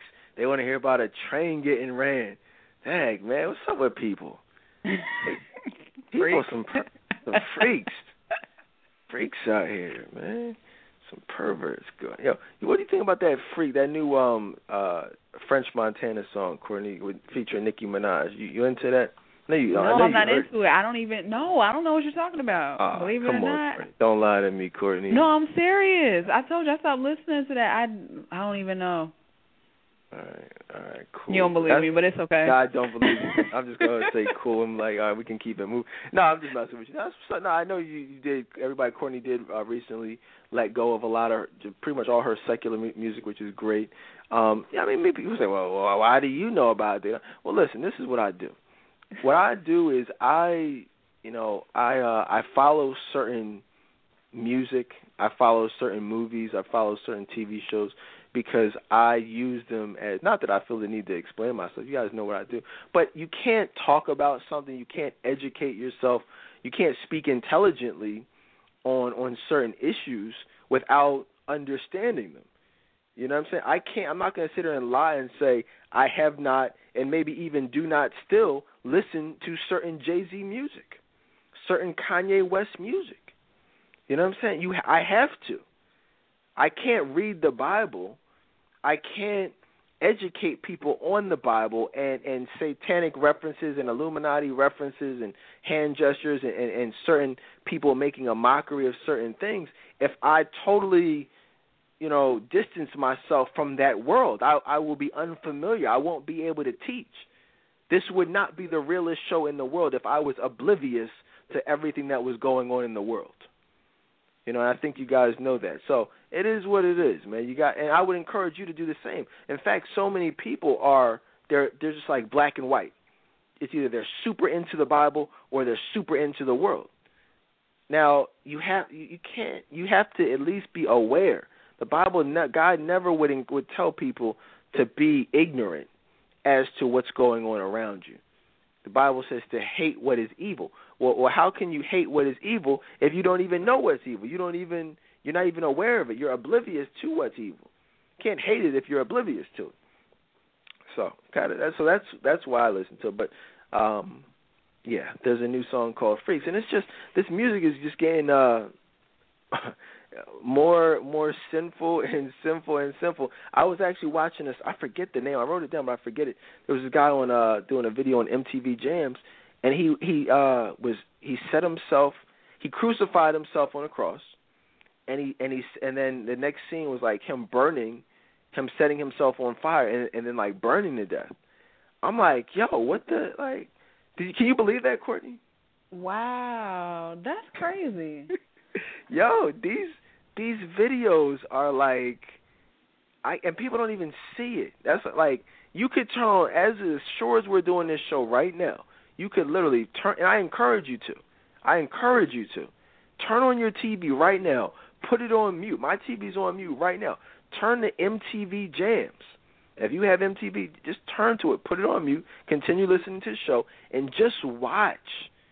Just watch the blatant, not even a little bit, I'm talking about blatant demonic and satanic references, hand signals, gestures, themes, ideologies, like lyrics. I mean, it's just like, I mean, I, I wouldn't be surprised if I just saw Satan himself pop out of the screen, because that's that's how bad it is. But yeah, so just just be aware of this stuff. That's all I'm saying. Now let's let's get into it though. Let's do this question, and then we get up out of here. I got some uh some feet to rub. I gotta paint my my wife's toenails and rub some feet tonight. You know what I'm saying? People think that that's uh, uh people don't believe me, man. People think they won't do that stuff. I don't know why people think that that's uh I mean, Courtney, when you think about your husband, would you like to have your toes painted or your your feet rubbed? Almost definitely. That's gonna happen, yeah. She said, oh, "That's gonna happen. getting them feet rubbed. Courtney gonna be watching Scandal, getting their feet rubbed. Don't try to play me. Just chilling with her feet up. Nah, that's what's up, man. It is what it is, man. It's, uh, good good times. Married. Let me just tell you real quick. I did a video blog. Check out my YouTube channel. Subscribe to it. Um, YouTube.com slash Ask Dedan. You can go right to trctoday.com and click on my YouTube page there. Also, subscribe to it. I did a, a video shortly after I was married, a couple years ago. It's entitled "Married Life Is Great," and, and, and watch all my YouTube videos. Uh, been seen by uh, lot, several hundred thousand people at this point, all of them, I believe. Um, just you know, talking about what marriage life is like, and people. It's unfortunate they will look around. They will look at what their past experiences have been like. They'll look at what they've seen from their parents. They'll look at, they'll just look at life. They'll look at their face, Facebook threads and news feeds, and, and they will they have formed a negative uh, opinion on marriage. They'll let the media tell them that oh, marriage is like they refer to it as the old ball and chain. I don't know anything about that. It's not a ball and chain. It's you know, it's just it's it's great.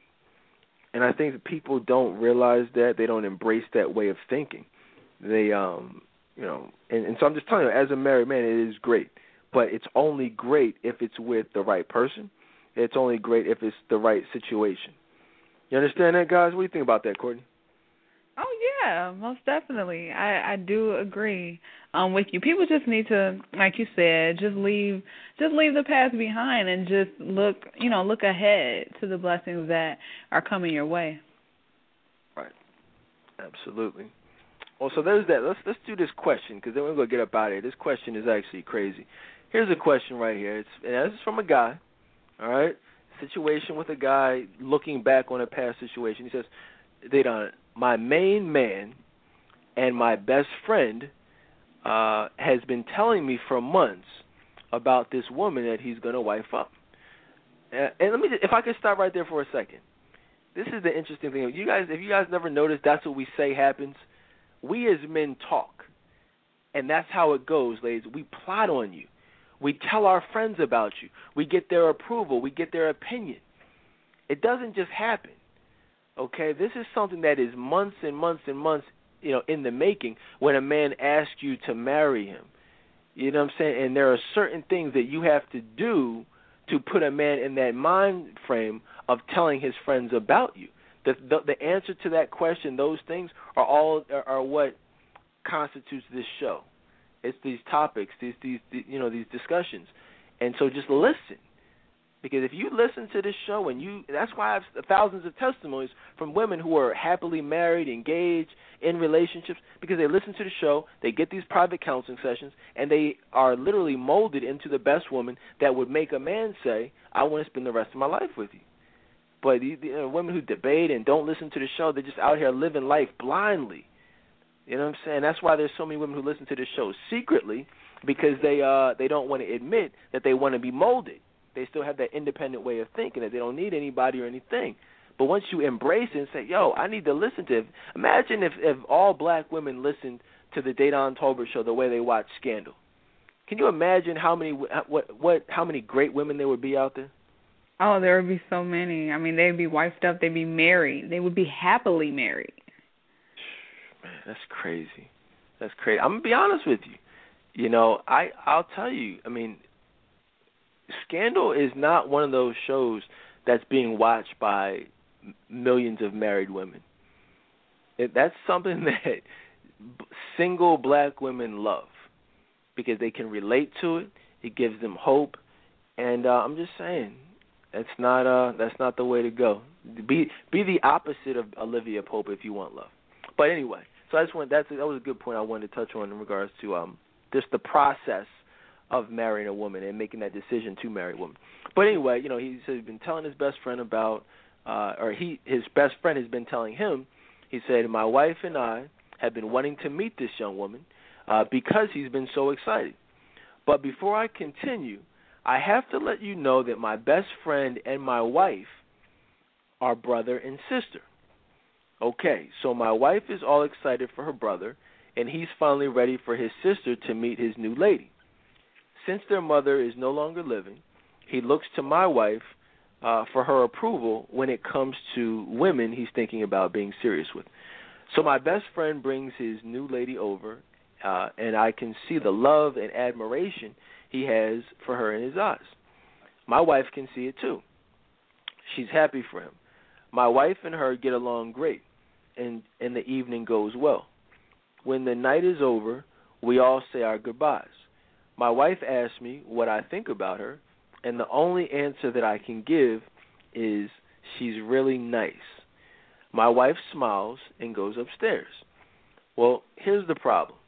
I'm 30 years old, and my wife and her brother are 28. They're twins. My wife and I have only been married for three years. Before I got married, I was out there wilding out. He says, I mean, if someone told my wife how I used to do it, she wouldn't even believe me because she's never seen that side of me, and that's not who I am anymore. However, the young lady uh, my best friend brought over was someone that I've had sexual relations with right before I met my wife. Now, if it was just something normal, I wouldn't really have a problem with it, but it wasn't. The sexual relations I had with her consisted of me and three of my boys. Needless to say, we did the damn thing porno style. I'm talking semen everywhere, nasty as hell. Now my best friend is talking about proposing to this chick who's a freaking slut. This chuck or excuse me, this chick played it cool at the dinner but knew that she remembered me because she sweated me up until I got married. I checked my email later that night and there's an email from her saying that she's not the same person and that she's changed. That's BS. I don't care how much she's changed and I can't let my main man marry that. Uh, but he loves her like I've never known him to love anyone. What do I do? My wife can't find out about what went down uh, between us. If I cause things to end between the two of them, I'm sure she'll tell my wife about us. I know this by some subtle threats she left in the email to me. She really loves my best friend, but I can't go out like that. She's been slutted out, and now she thinks she can have a good man without letting him know about her past. That's not right. But now, uh, excuse me, but I don't know what to do. Any advice uh, is much needed ASAP. What would you do? Would you want to know if you were him? My best friend wants me to go with him next week to pick out a ring for her. I've got to act quick. Should I speak now or forever hold my peace? Courtney. Mm. This is a crazy question. This is a very interesting situation. It's a very real situation. I mean, this is something I can relate to 100%. You know what I'm saying? Like this thought, this type of stuff, this thought process is as, as real as it gets. This, what he is going through, that decision making, any man who's a true friend to his uh to to a to another man, to a friend would would have this dilemma. We'll talk about how I believe he should handle it, but just know this is not a a, a minor deal. This is not something that oh, it's like oh okay, oh yeah, you're n- nice to meet you or nice to see you again. I I I came all in your face with my homies, you know, a couple of years ago. You you know you chased me up until I married my, but yeah, yo, congratulations on the engagement to my best friend. No, ladies, there are ramifications, there are consequences to your actions. Yes, everyone has a past, but some people's past do come back to haunt them, and this is a great example of that. This is a great example. I, I'm not one of those guys that's going to sugarcoat it and act like your past doesn't matter and everything's wiped clean. And, no, God has forgiven you. Eh, yes, absolutely. But that doesn't mean that these men have forgot about you. That doesn't mean they're not going to do their homework on you. Because that's the problem. We need to start telling women stop being hoes. Everybody wants to talk about forgiveness. Oh yeah, it's okay. You're forgiving. It's okay. Yeah, you're forgiven. But these men still that still matters. Your sexual number still matters. You have to stop having sex with these men, ladies, if you want love. You got to stop being hoes. You got to stop letting these men run trains on you, ejaculate in your faces. This stuff matters. It's not enough to. I shouldn't say it's not enough. Yeah, it's great that you can get forgiveness from God. But why even do it in the first place? Just asking, Courtney. I mean, am I is that too real? Am I being too too harsh, too blunt? I mean, I know no, no. one's ever said anything like that in the history of talk radio, but I mean, I think it's time that someone actually says it. No, you're right. It, it does need to be said. It really does. Um I well, I, I didn't know if you wanted to say something else, but I wanted to say what I think he should do. But oh, please do. Yeah, oh, you know I, got more to say. You yeah, you already know. Yes, yes. That's why I did. that's why I had to ask. Um, yeah, I think that I think he should tell him because he needs to know. I think that's information that he needs to know. Not to say that he would never um marry her because he still may decide to go ahead and marry the woman, but I think that he needs to have that information um because you you can't start off a marriage with secrets.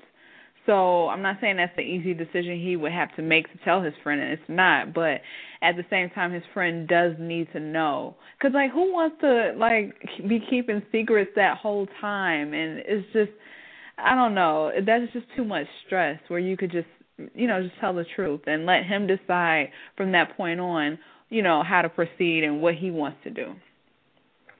Yeah, I mean, here's the thing, guys.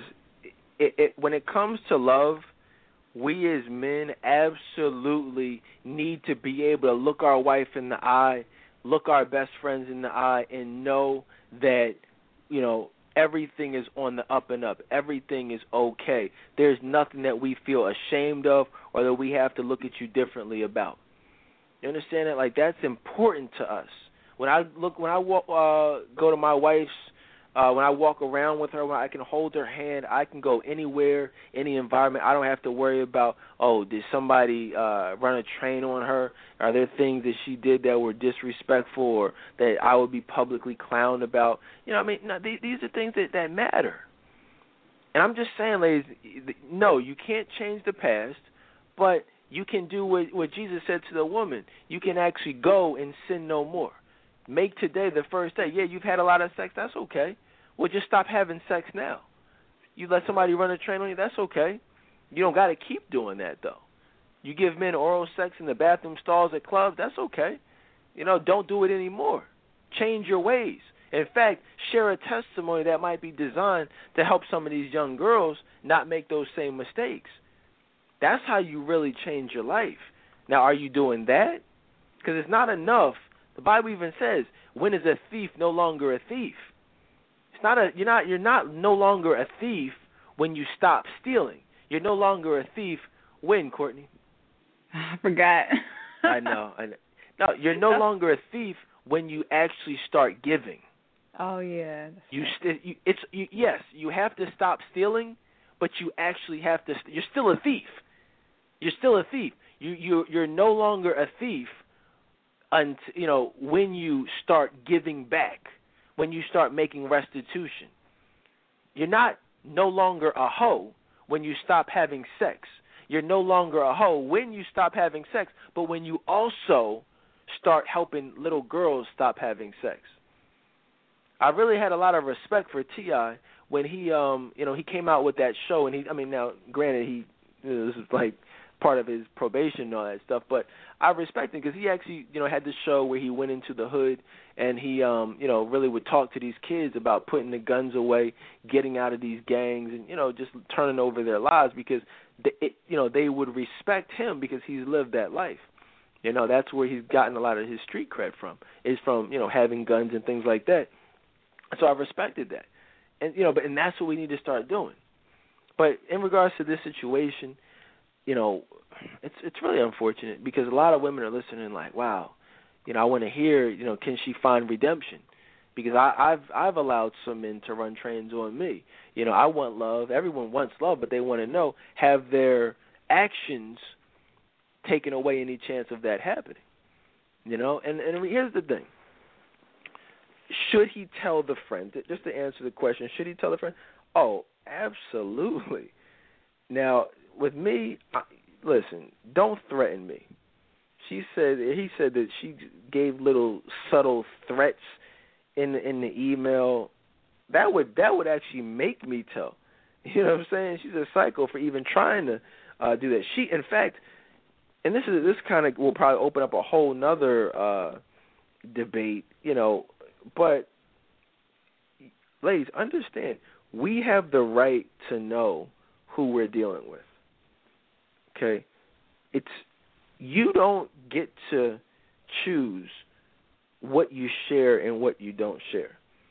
Like that's why job employers do background checks. That's why they do credit checks. Do they need to know what your credit is like to know whether or not you're going to do a good job at the at that company? No, they don't they don't need to know that. It's that they want to know that. They want to know who they are hiring. They want to know what decisions have you made? What are you all about? Do you pay your bills? Have you been evicted? Are you a criminal? They have the right to know that because they are the ones hiring you for a position to do a certain job. We as men have the same right. We are choosing you. That's what happens. Husbands choose we husbands choose wives Okay, you are chosen. You don't choose us. We choose you. He who finds a wife finds a good thing. We find you. We look for you. We find you based upon the criteria we have set for ourselves. You understand that? In God's definition of a virtuous woman, we have the right to know if you meet that description. If you enter into a relationship under false pretenses, not only are you being dishonest with your with yourself, you're being dishonest with us as men, and you're di- being dishonest with God. Because honesty is always the best policy. You have to understand, we as men pray for wives. So if we're praying for a wife, that would be a, a mockery of God for us to think, oh my gosh, my prayers have been answered. God has blessed me with this this great woman who has who has basically told me she's only been with two or three men when in reality it's 20 or 30 men. That's a mockery of God's blessing. We're falsely thanking God for something that's not really the desire of our heart. God is not pleased with lies.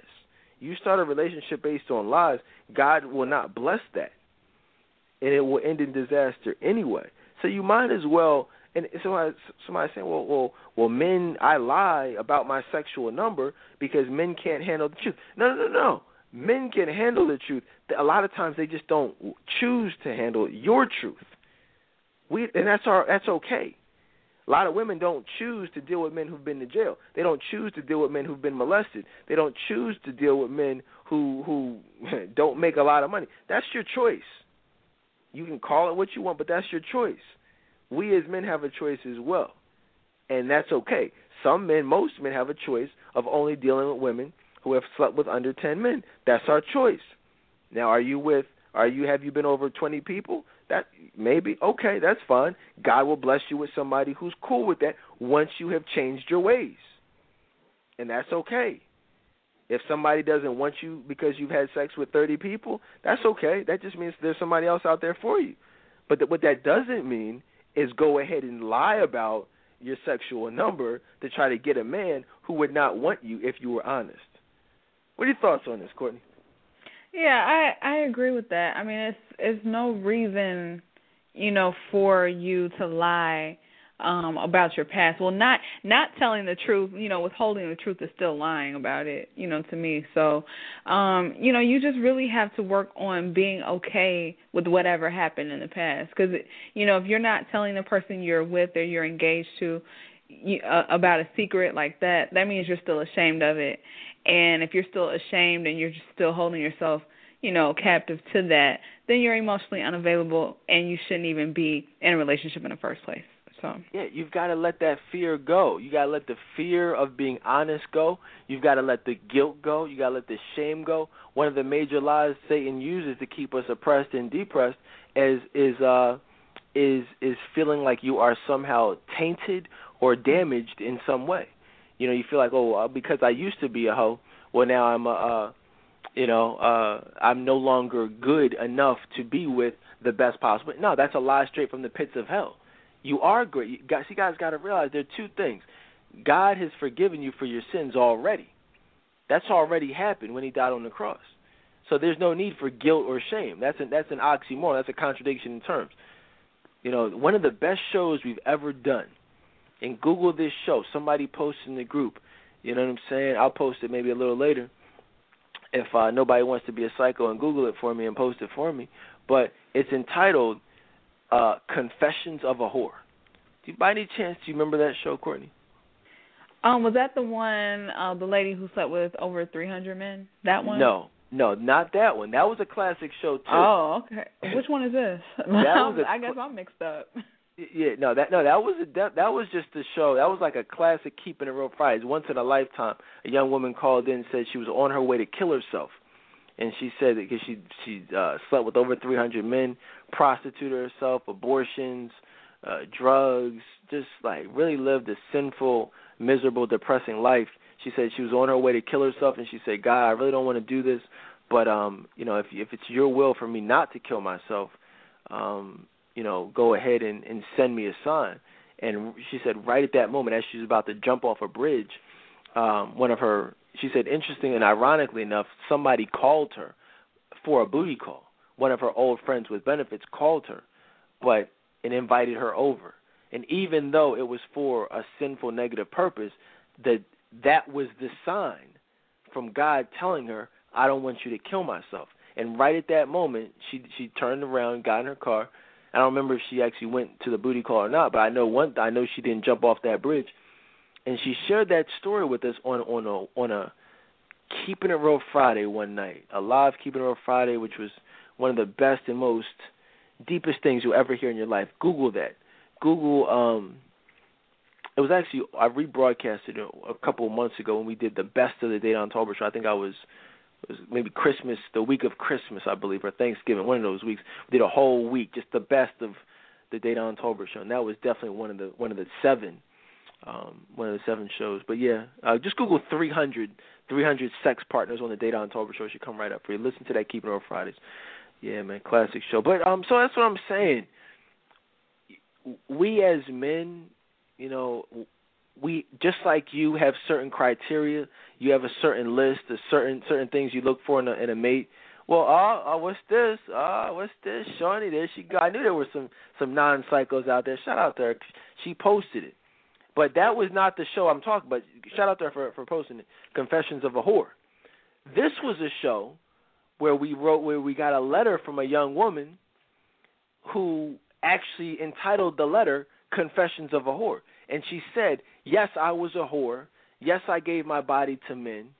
Yes, I did some things I'm not proud of, but I am here. I'm ready to set up some counseling sessions, and I'm ready to find love with the man that God has for me. I'm ready to change my ways, and I have changed my ways. And that was that was one of the most touching letters I've ever gotten in my life because I've I've worked with thousands of women through the show, you know, uh, letters, magazines, things like that, um, as well as private counseling, and very. And I've spoken to some women who would who would fit the definition of being a hoe, but very infrequently do I ever hear women classify themselves as a hoe or as a whore. And she actually was was one of the the only women who I've ever heard do that. But say, hey, look, yes, I was a whore, but I'm no longer a whore. I no longer want to be a whore. I want to, and that's okay. And that's when you know you're going to be blessed. That's when you know your life is going to be changed because you're embracing your sin. You're not ashamed of the sin. You're looking the devil in his eyes and you're saying, Devil, you are not going to keep me bound. You're not going to make me feel guilty. I do deserve love. I'm not tainted because Jesus Christ has died on, uh, on the cross for my sins. And and it is what it is. That's those are the best women. Some people say, Dedan, you're judgmental. I've I've never been judgmental. In fact, I've I've I work with women who've sold uh, who have uh, sold their bodies and given their bodies to men for nothing. And I I cry, I mean they cry with me. I counsel them. I pray with them. I help them change their life. This is what I do for a living.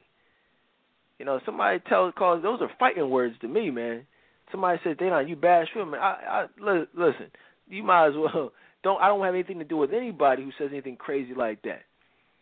You know, nobody has ever worked harder than than myself specifically to help black women, you know, change their lives. So that's what I do and I'm just telling you guys, if if you've done some things that are uh not respectable, you've done some things that you're ashamed of, you don't have to be ashamed. There is somebody out there who will love you. You know, you know, but be that as it may, you've got to stop that, that behavior. And if you're in a situation now where you have an opportunity to not make those mistakes, then don't make those mistakes. And this young woman here, see, and this is a good example of that. She's someone who's made the mistakes, but she's not living in a repentant, a repentant state. She's trying to say little things. She's trying to keep it a secret. She's not being honest. She's threatening the guy at trying to intimidate him and not telling you know, you know, bring exposing her. That's not embracing it. That's not being a stand-up woman about it. You ever been ashamed of some things that you've done? Oh yes. Help yeah. the ladies with that, Courtney. How can they get around that? I mean, you just have to be you have to be honest about you know your past, but you have to really forget. It starts with forgiving yourself, because a lot of that comes from just you being ashamed and feeling like you know um you know god hates you and you know all of those are are just like you said they're lies from the devil. And that's something i fell for too. Like i used to just think you know because of certain mistakes i made you know that no man would ever want me. Ladies that's not that's not true. Like you cannot fall for that. I don't care what it is that you've done. You know as long as you repent and you are a better person and you've changed your life god is going to bless you you just have to believe that. Right. That's it. That's it. And again, I can't stress enough, he will not bless you until you you you take responsibility for your actions. You embrace your actions. So, um I mean, as far as the situation, I mean, it's pretty obvious. I mean, I hope hopefully there are no women out there who think that this should just be uh, you know, left in secret. I hope nobody thinks that. Let's go to the phone lines. I see a call here from the 757 area code. Welcome to the Dedan Tolbert Show. Hello? Are you there? 757? I mean, I mean, they could come, right? All right, we got some psychos out there, Courtney. They look, they having their own conversation. she, they can come. What's she talking about? what's she what's she what's she listening to? What's she doing? I uh, I don't know what's going on here. But, you know, six four six two zero zero zero three six six is the number on your keypad. Uh yeah. So it is what it is, man. Uh, I think that's. I mean, I don't know. Is there anything else that we need to say about that, Corey? I mean, I I, apologize. I know you guys is you know we hyped it up. I mean, it's an interesting question, but a very straightforward answer. I mean, clearly he he should tell, and he's going to tell. That's one thing that I will say about it before we get out of here. Please, ladies, make no mistake about it. Men talk. This isn't even a question. This was a question that he just wanted to ask for entertainment. But he knows, and I know, and every man know out there knows. If if you get a train ran on you, that listen, that's the whole point in doing it. Nobody runs a train so you cannot talk about it. you know what I mean? Nobody runs it. Nobody takes or asks you to send them cell phone pictures or secretly videotapes you or asks you to make a movie with them so that he can't show anybody. Like that's the whole point, ladies. You guys are out there posing, eh, you know, in your lingerie, naked, taking chest shots with your head. The head, what do you call it? the headless horseman, horseman pics. Y'all take y'all cutting your heads off, showing off your nipples. What you cutting your head off for? He's still gonna show that. He's still gonna afford it. He's still gonna send it to his homies. He's still gonna know it's you. Like, oh, Dad, what happened to her head? Oh no, don't worry about this. Here's, look her, look at her Facebook page. Check her, look her up on Facebook. He'll post the link right there with the picture. All he has to do is click on it. It takes him straight to your Facebook page. So you might as well, when you when you send the naked pics, just keep your head in it. Doesn't matter. they think they're protecting themselves. But that's what I'm saying, ladies. So listen, that's the whole point of doing certain disrespectful things is to set, is to share it. So if you run a train with your homies, clearly you're going to tell your friends, period. But certainly you're going to tell your friends if he wants to uh, wife one up. I know I would want to want one of my friends to tell me if my my wife was a hoe back in the day. I want somebody to pull my coat to like, yo, you you sure about that? But see, here's the thing. It's it's kind of unrealistic, and maybe he just didn't articulate this in the letter. But any man who's thinking about wifing up. Actually, no, no. Matter of fact, he even does say, because look, hold on, here it is right here. I guess I'm not sure they didn't live in the same vicinity, but it says right here. My main man and best friend has been telling me for months about this woman he's going to wife up. We've been wanting to meet her because he's so excited. See, he's been talking about her and talking about her and talking about her, and the only reason I can think that they he would not have met her up until this point is just because of distance or convenience or whatever the situation. But ladies, what I'm saying to y'all is we do our homework. You will be researched in in you know, you think these security companies they run fingerprints for these jobs and you gotta get clearances. That's nothing compared to the homework these men do on you. They will do background checks. They will do Facebook timeline searches. They will send your picture and profile to other people to ask other people if they know or have heard anything about you we will do our homework on you. Your past does matter. It's not shallow. It's not, you know, petty. It's none of the above. As petty as that is, you might as well say your job's petty, your employer's petty, these recruiters are petty, everybody's petty. The the the, the housing, the mortgage people are petty. Everybody's petty. But I mean it's all foolishness because you guys know y'all do the same thing with us men, right, Courtney? I mean keep it real. Yeah. Y'all research us. Definitely. Facebook them or, uh-huh. you know, look through, you know, ask you know, ask around, you know, you have a mutual friend or something, or you know a woman who knows him, you say, Well, who did he used to date or what was he into? You know, you find out little things like that. Absolutely. Absolutely, man. Let's go to the phone line. I see a call here from the uh, 954 area code. Welcome to the Dedan Tolbert Show. Hey, Don. Hey, Courtney. Um, this is Chastine. I was calling just to ask a question. Now, what if this woman had not been a part of a train or anything, but she had just been with him? Would he still? Is that something that he would still need to talk to his friend and wife about, or oh yeah, would I mean, it not yeah. matter? No, every everything matters.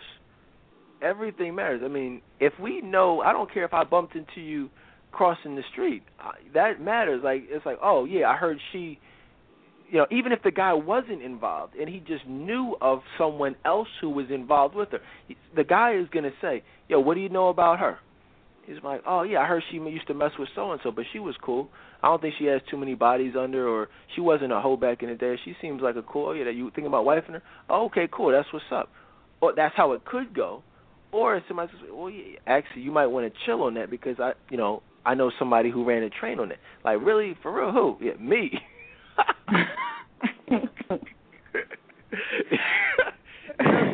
but that's how it goes. Do you see what I mean, Justine? Mhm. Mhm. How do you feel about that? Do you do you think that's is it right? Is it fair? I mean, what are your thoughts?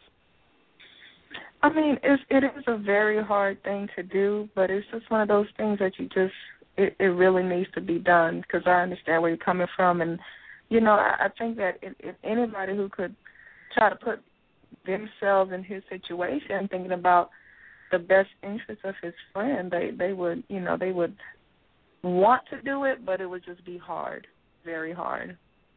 Absolutely, absolutely, Jesse. I appreciate the call. Let everybody know where you're calling in from. Florida. Florida. Well, good to uh, good to hear from you again. Uh, let's go back to the phone lines, though. We're, you know, we're going to uh, take some calls real quick. See if you guys have any thoughts on this uh, on this particular situation. Should he tell? Should he not tell? Uh, six four six two zero zero zero three six six. Hit the number one on your keypad.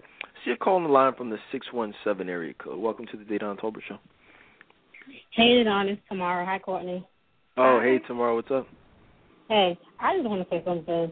Um, I just think females just need to stop going around having sex with these guys and expect um these men not to find out. Like you can't just go around smashing mad dudes and then not think they're gonna find out. Because I mean, we wanna know a lot of things about these guys that we're dating, so what makes them think that these men don't want to know about the woman?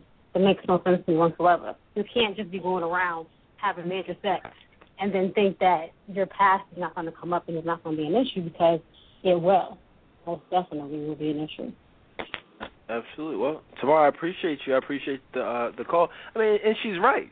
I mean, it's a, a major problem. And if I had to pick probably one thing to attribute, you know, why we're seeing all of these in, in a really high number of single uh, women out here who are really having a hard time with love, the major, the number one thing. Mean, you know, there are tons of issues. There are many issues, but if I had to pick one thing, I'd say it's uh, it's a severe, and I'm talking about when I say severe, I mean a huge discrepancy, a huge lack of knowledge as to what the best men look for in wives. I'm talking about godly men, men of God, elite men, chivalrous men, ambitious, successful, you know, caring men, men looking to be great husbands and fathers.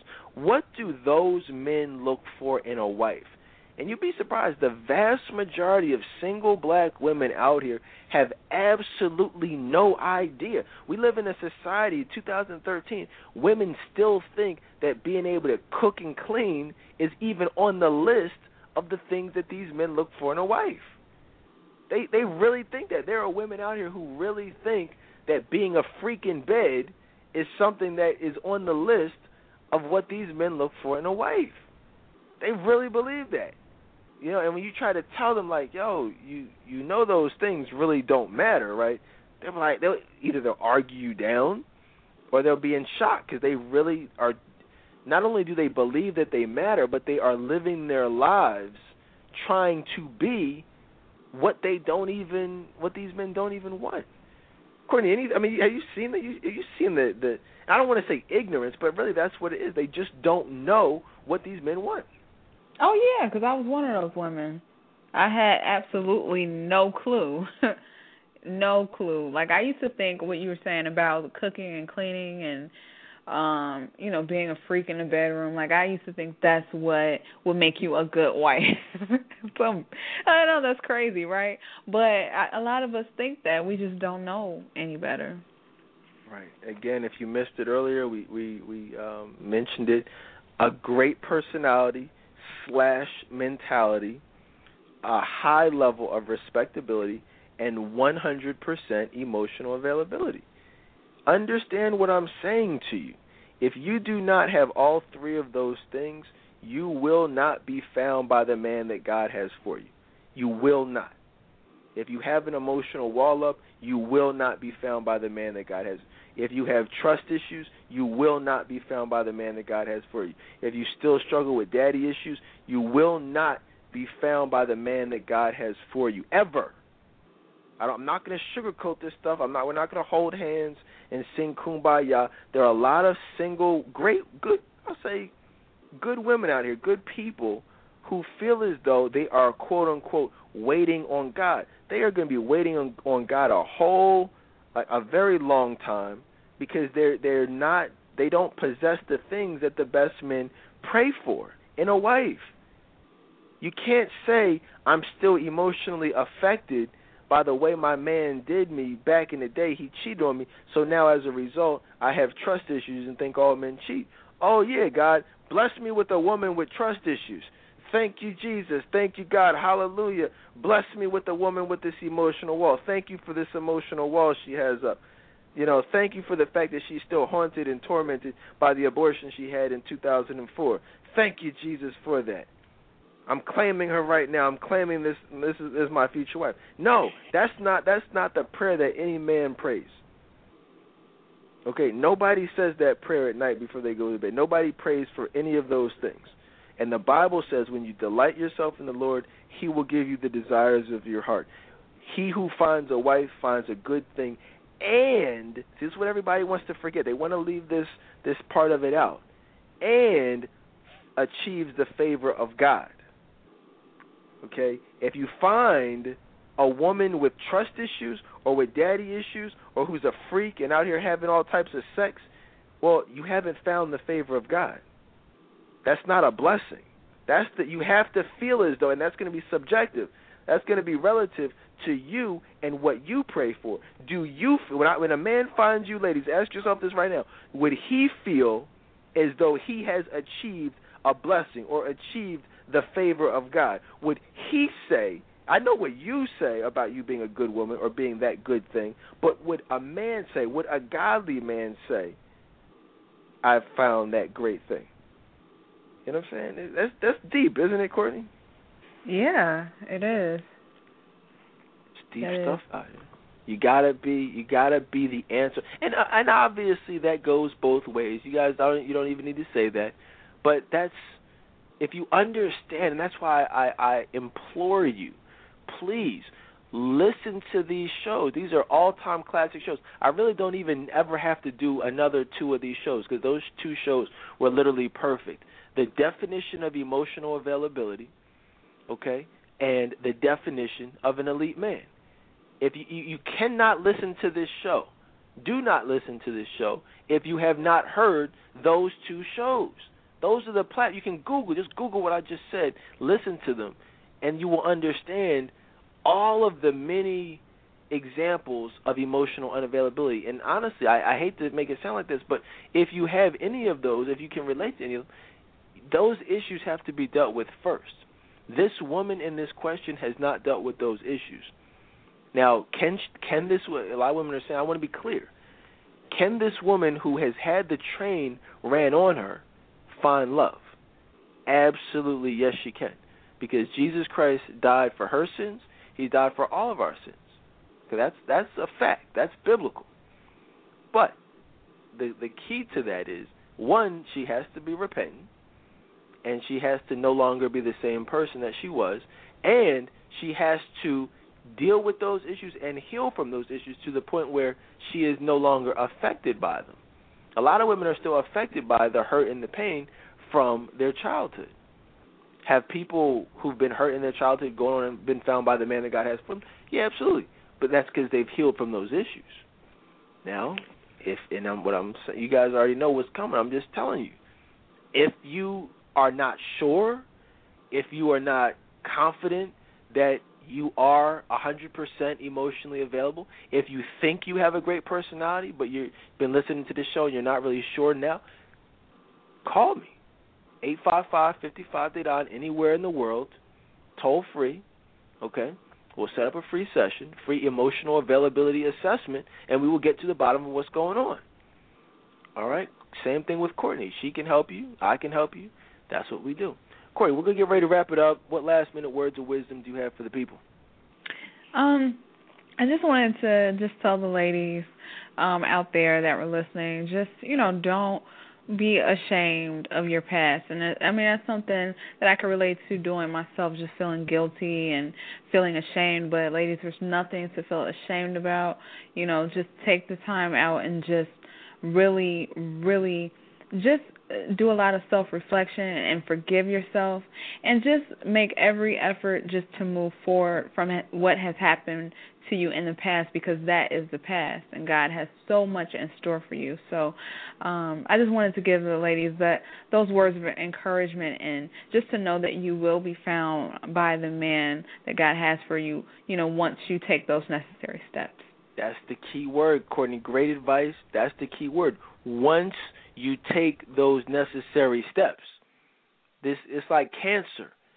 Cancer does not go away on its own. You can't say, "Oh no, I'm just gonna wait and I'm gonna live a great life."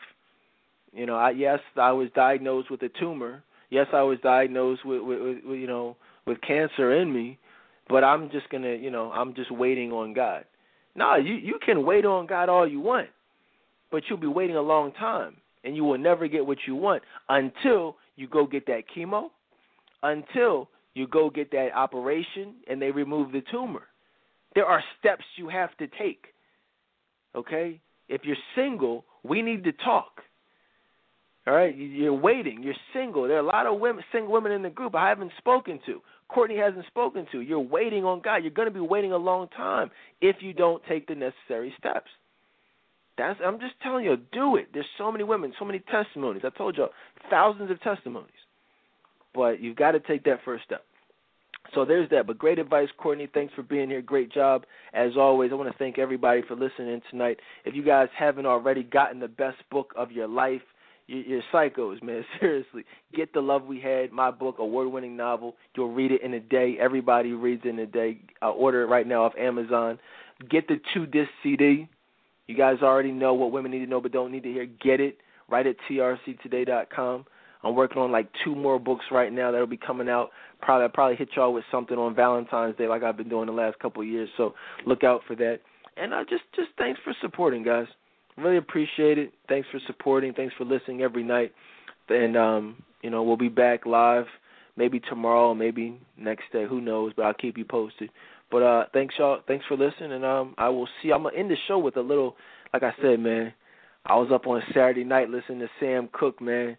You know, a little Otis Redding in there too. So but it's one of my favorite songs of all time, Change Gonna Come. Talk to y'all tomorrow night.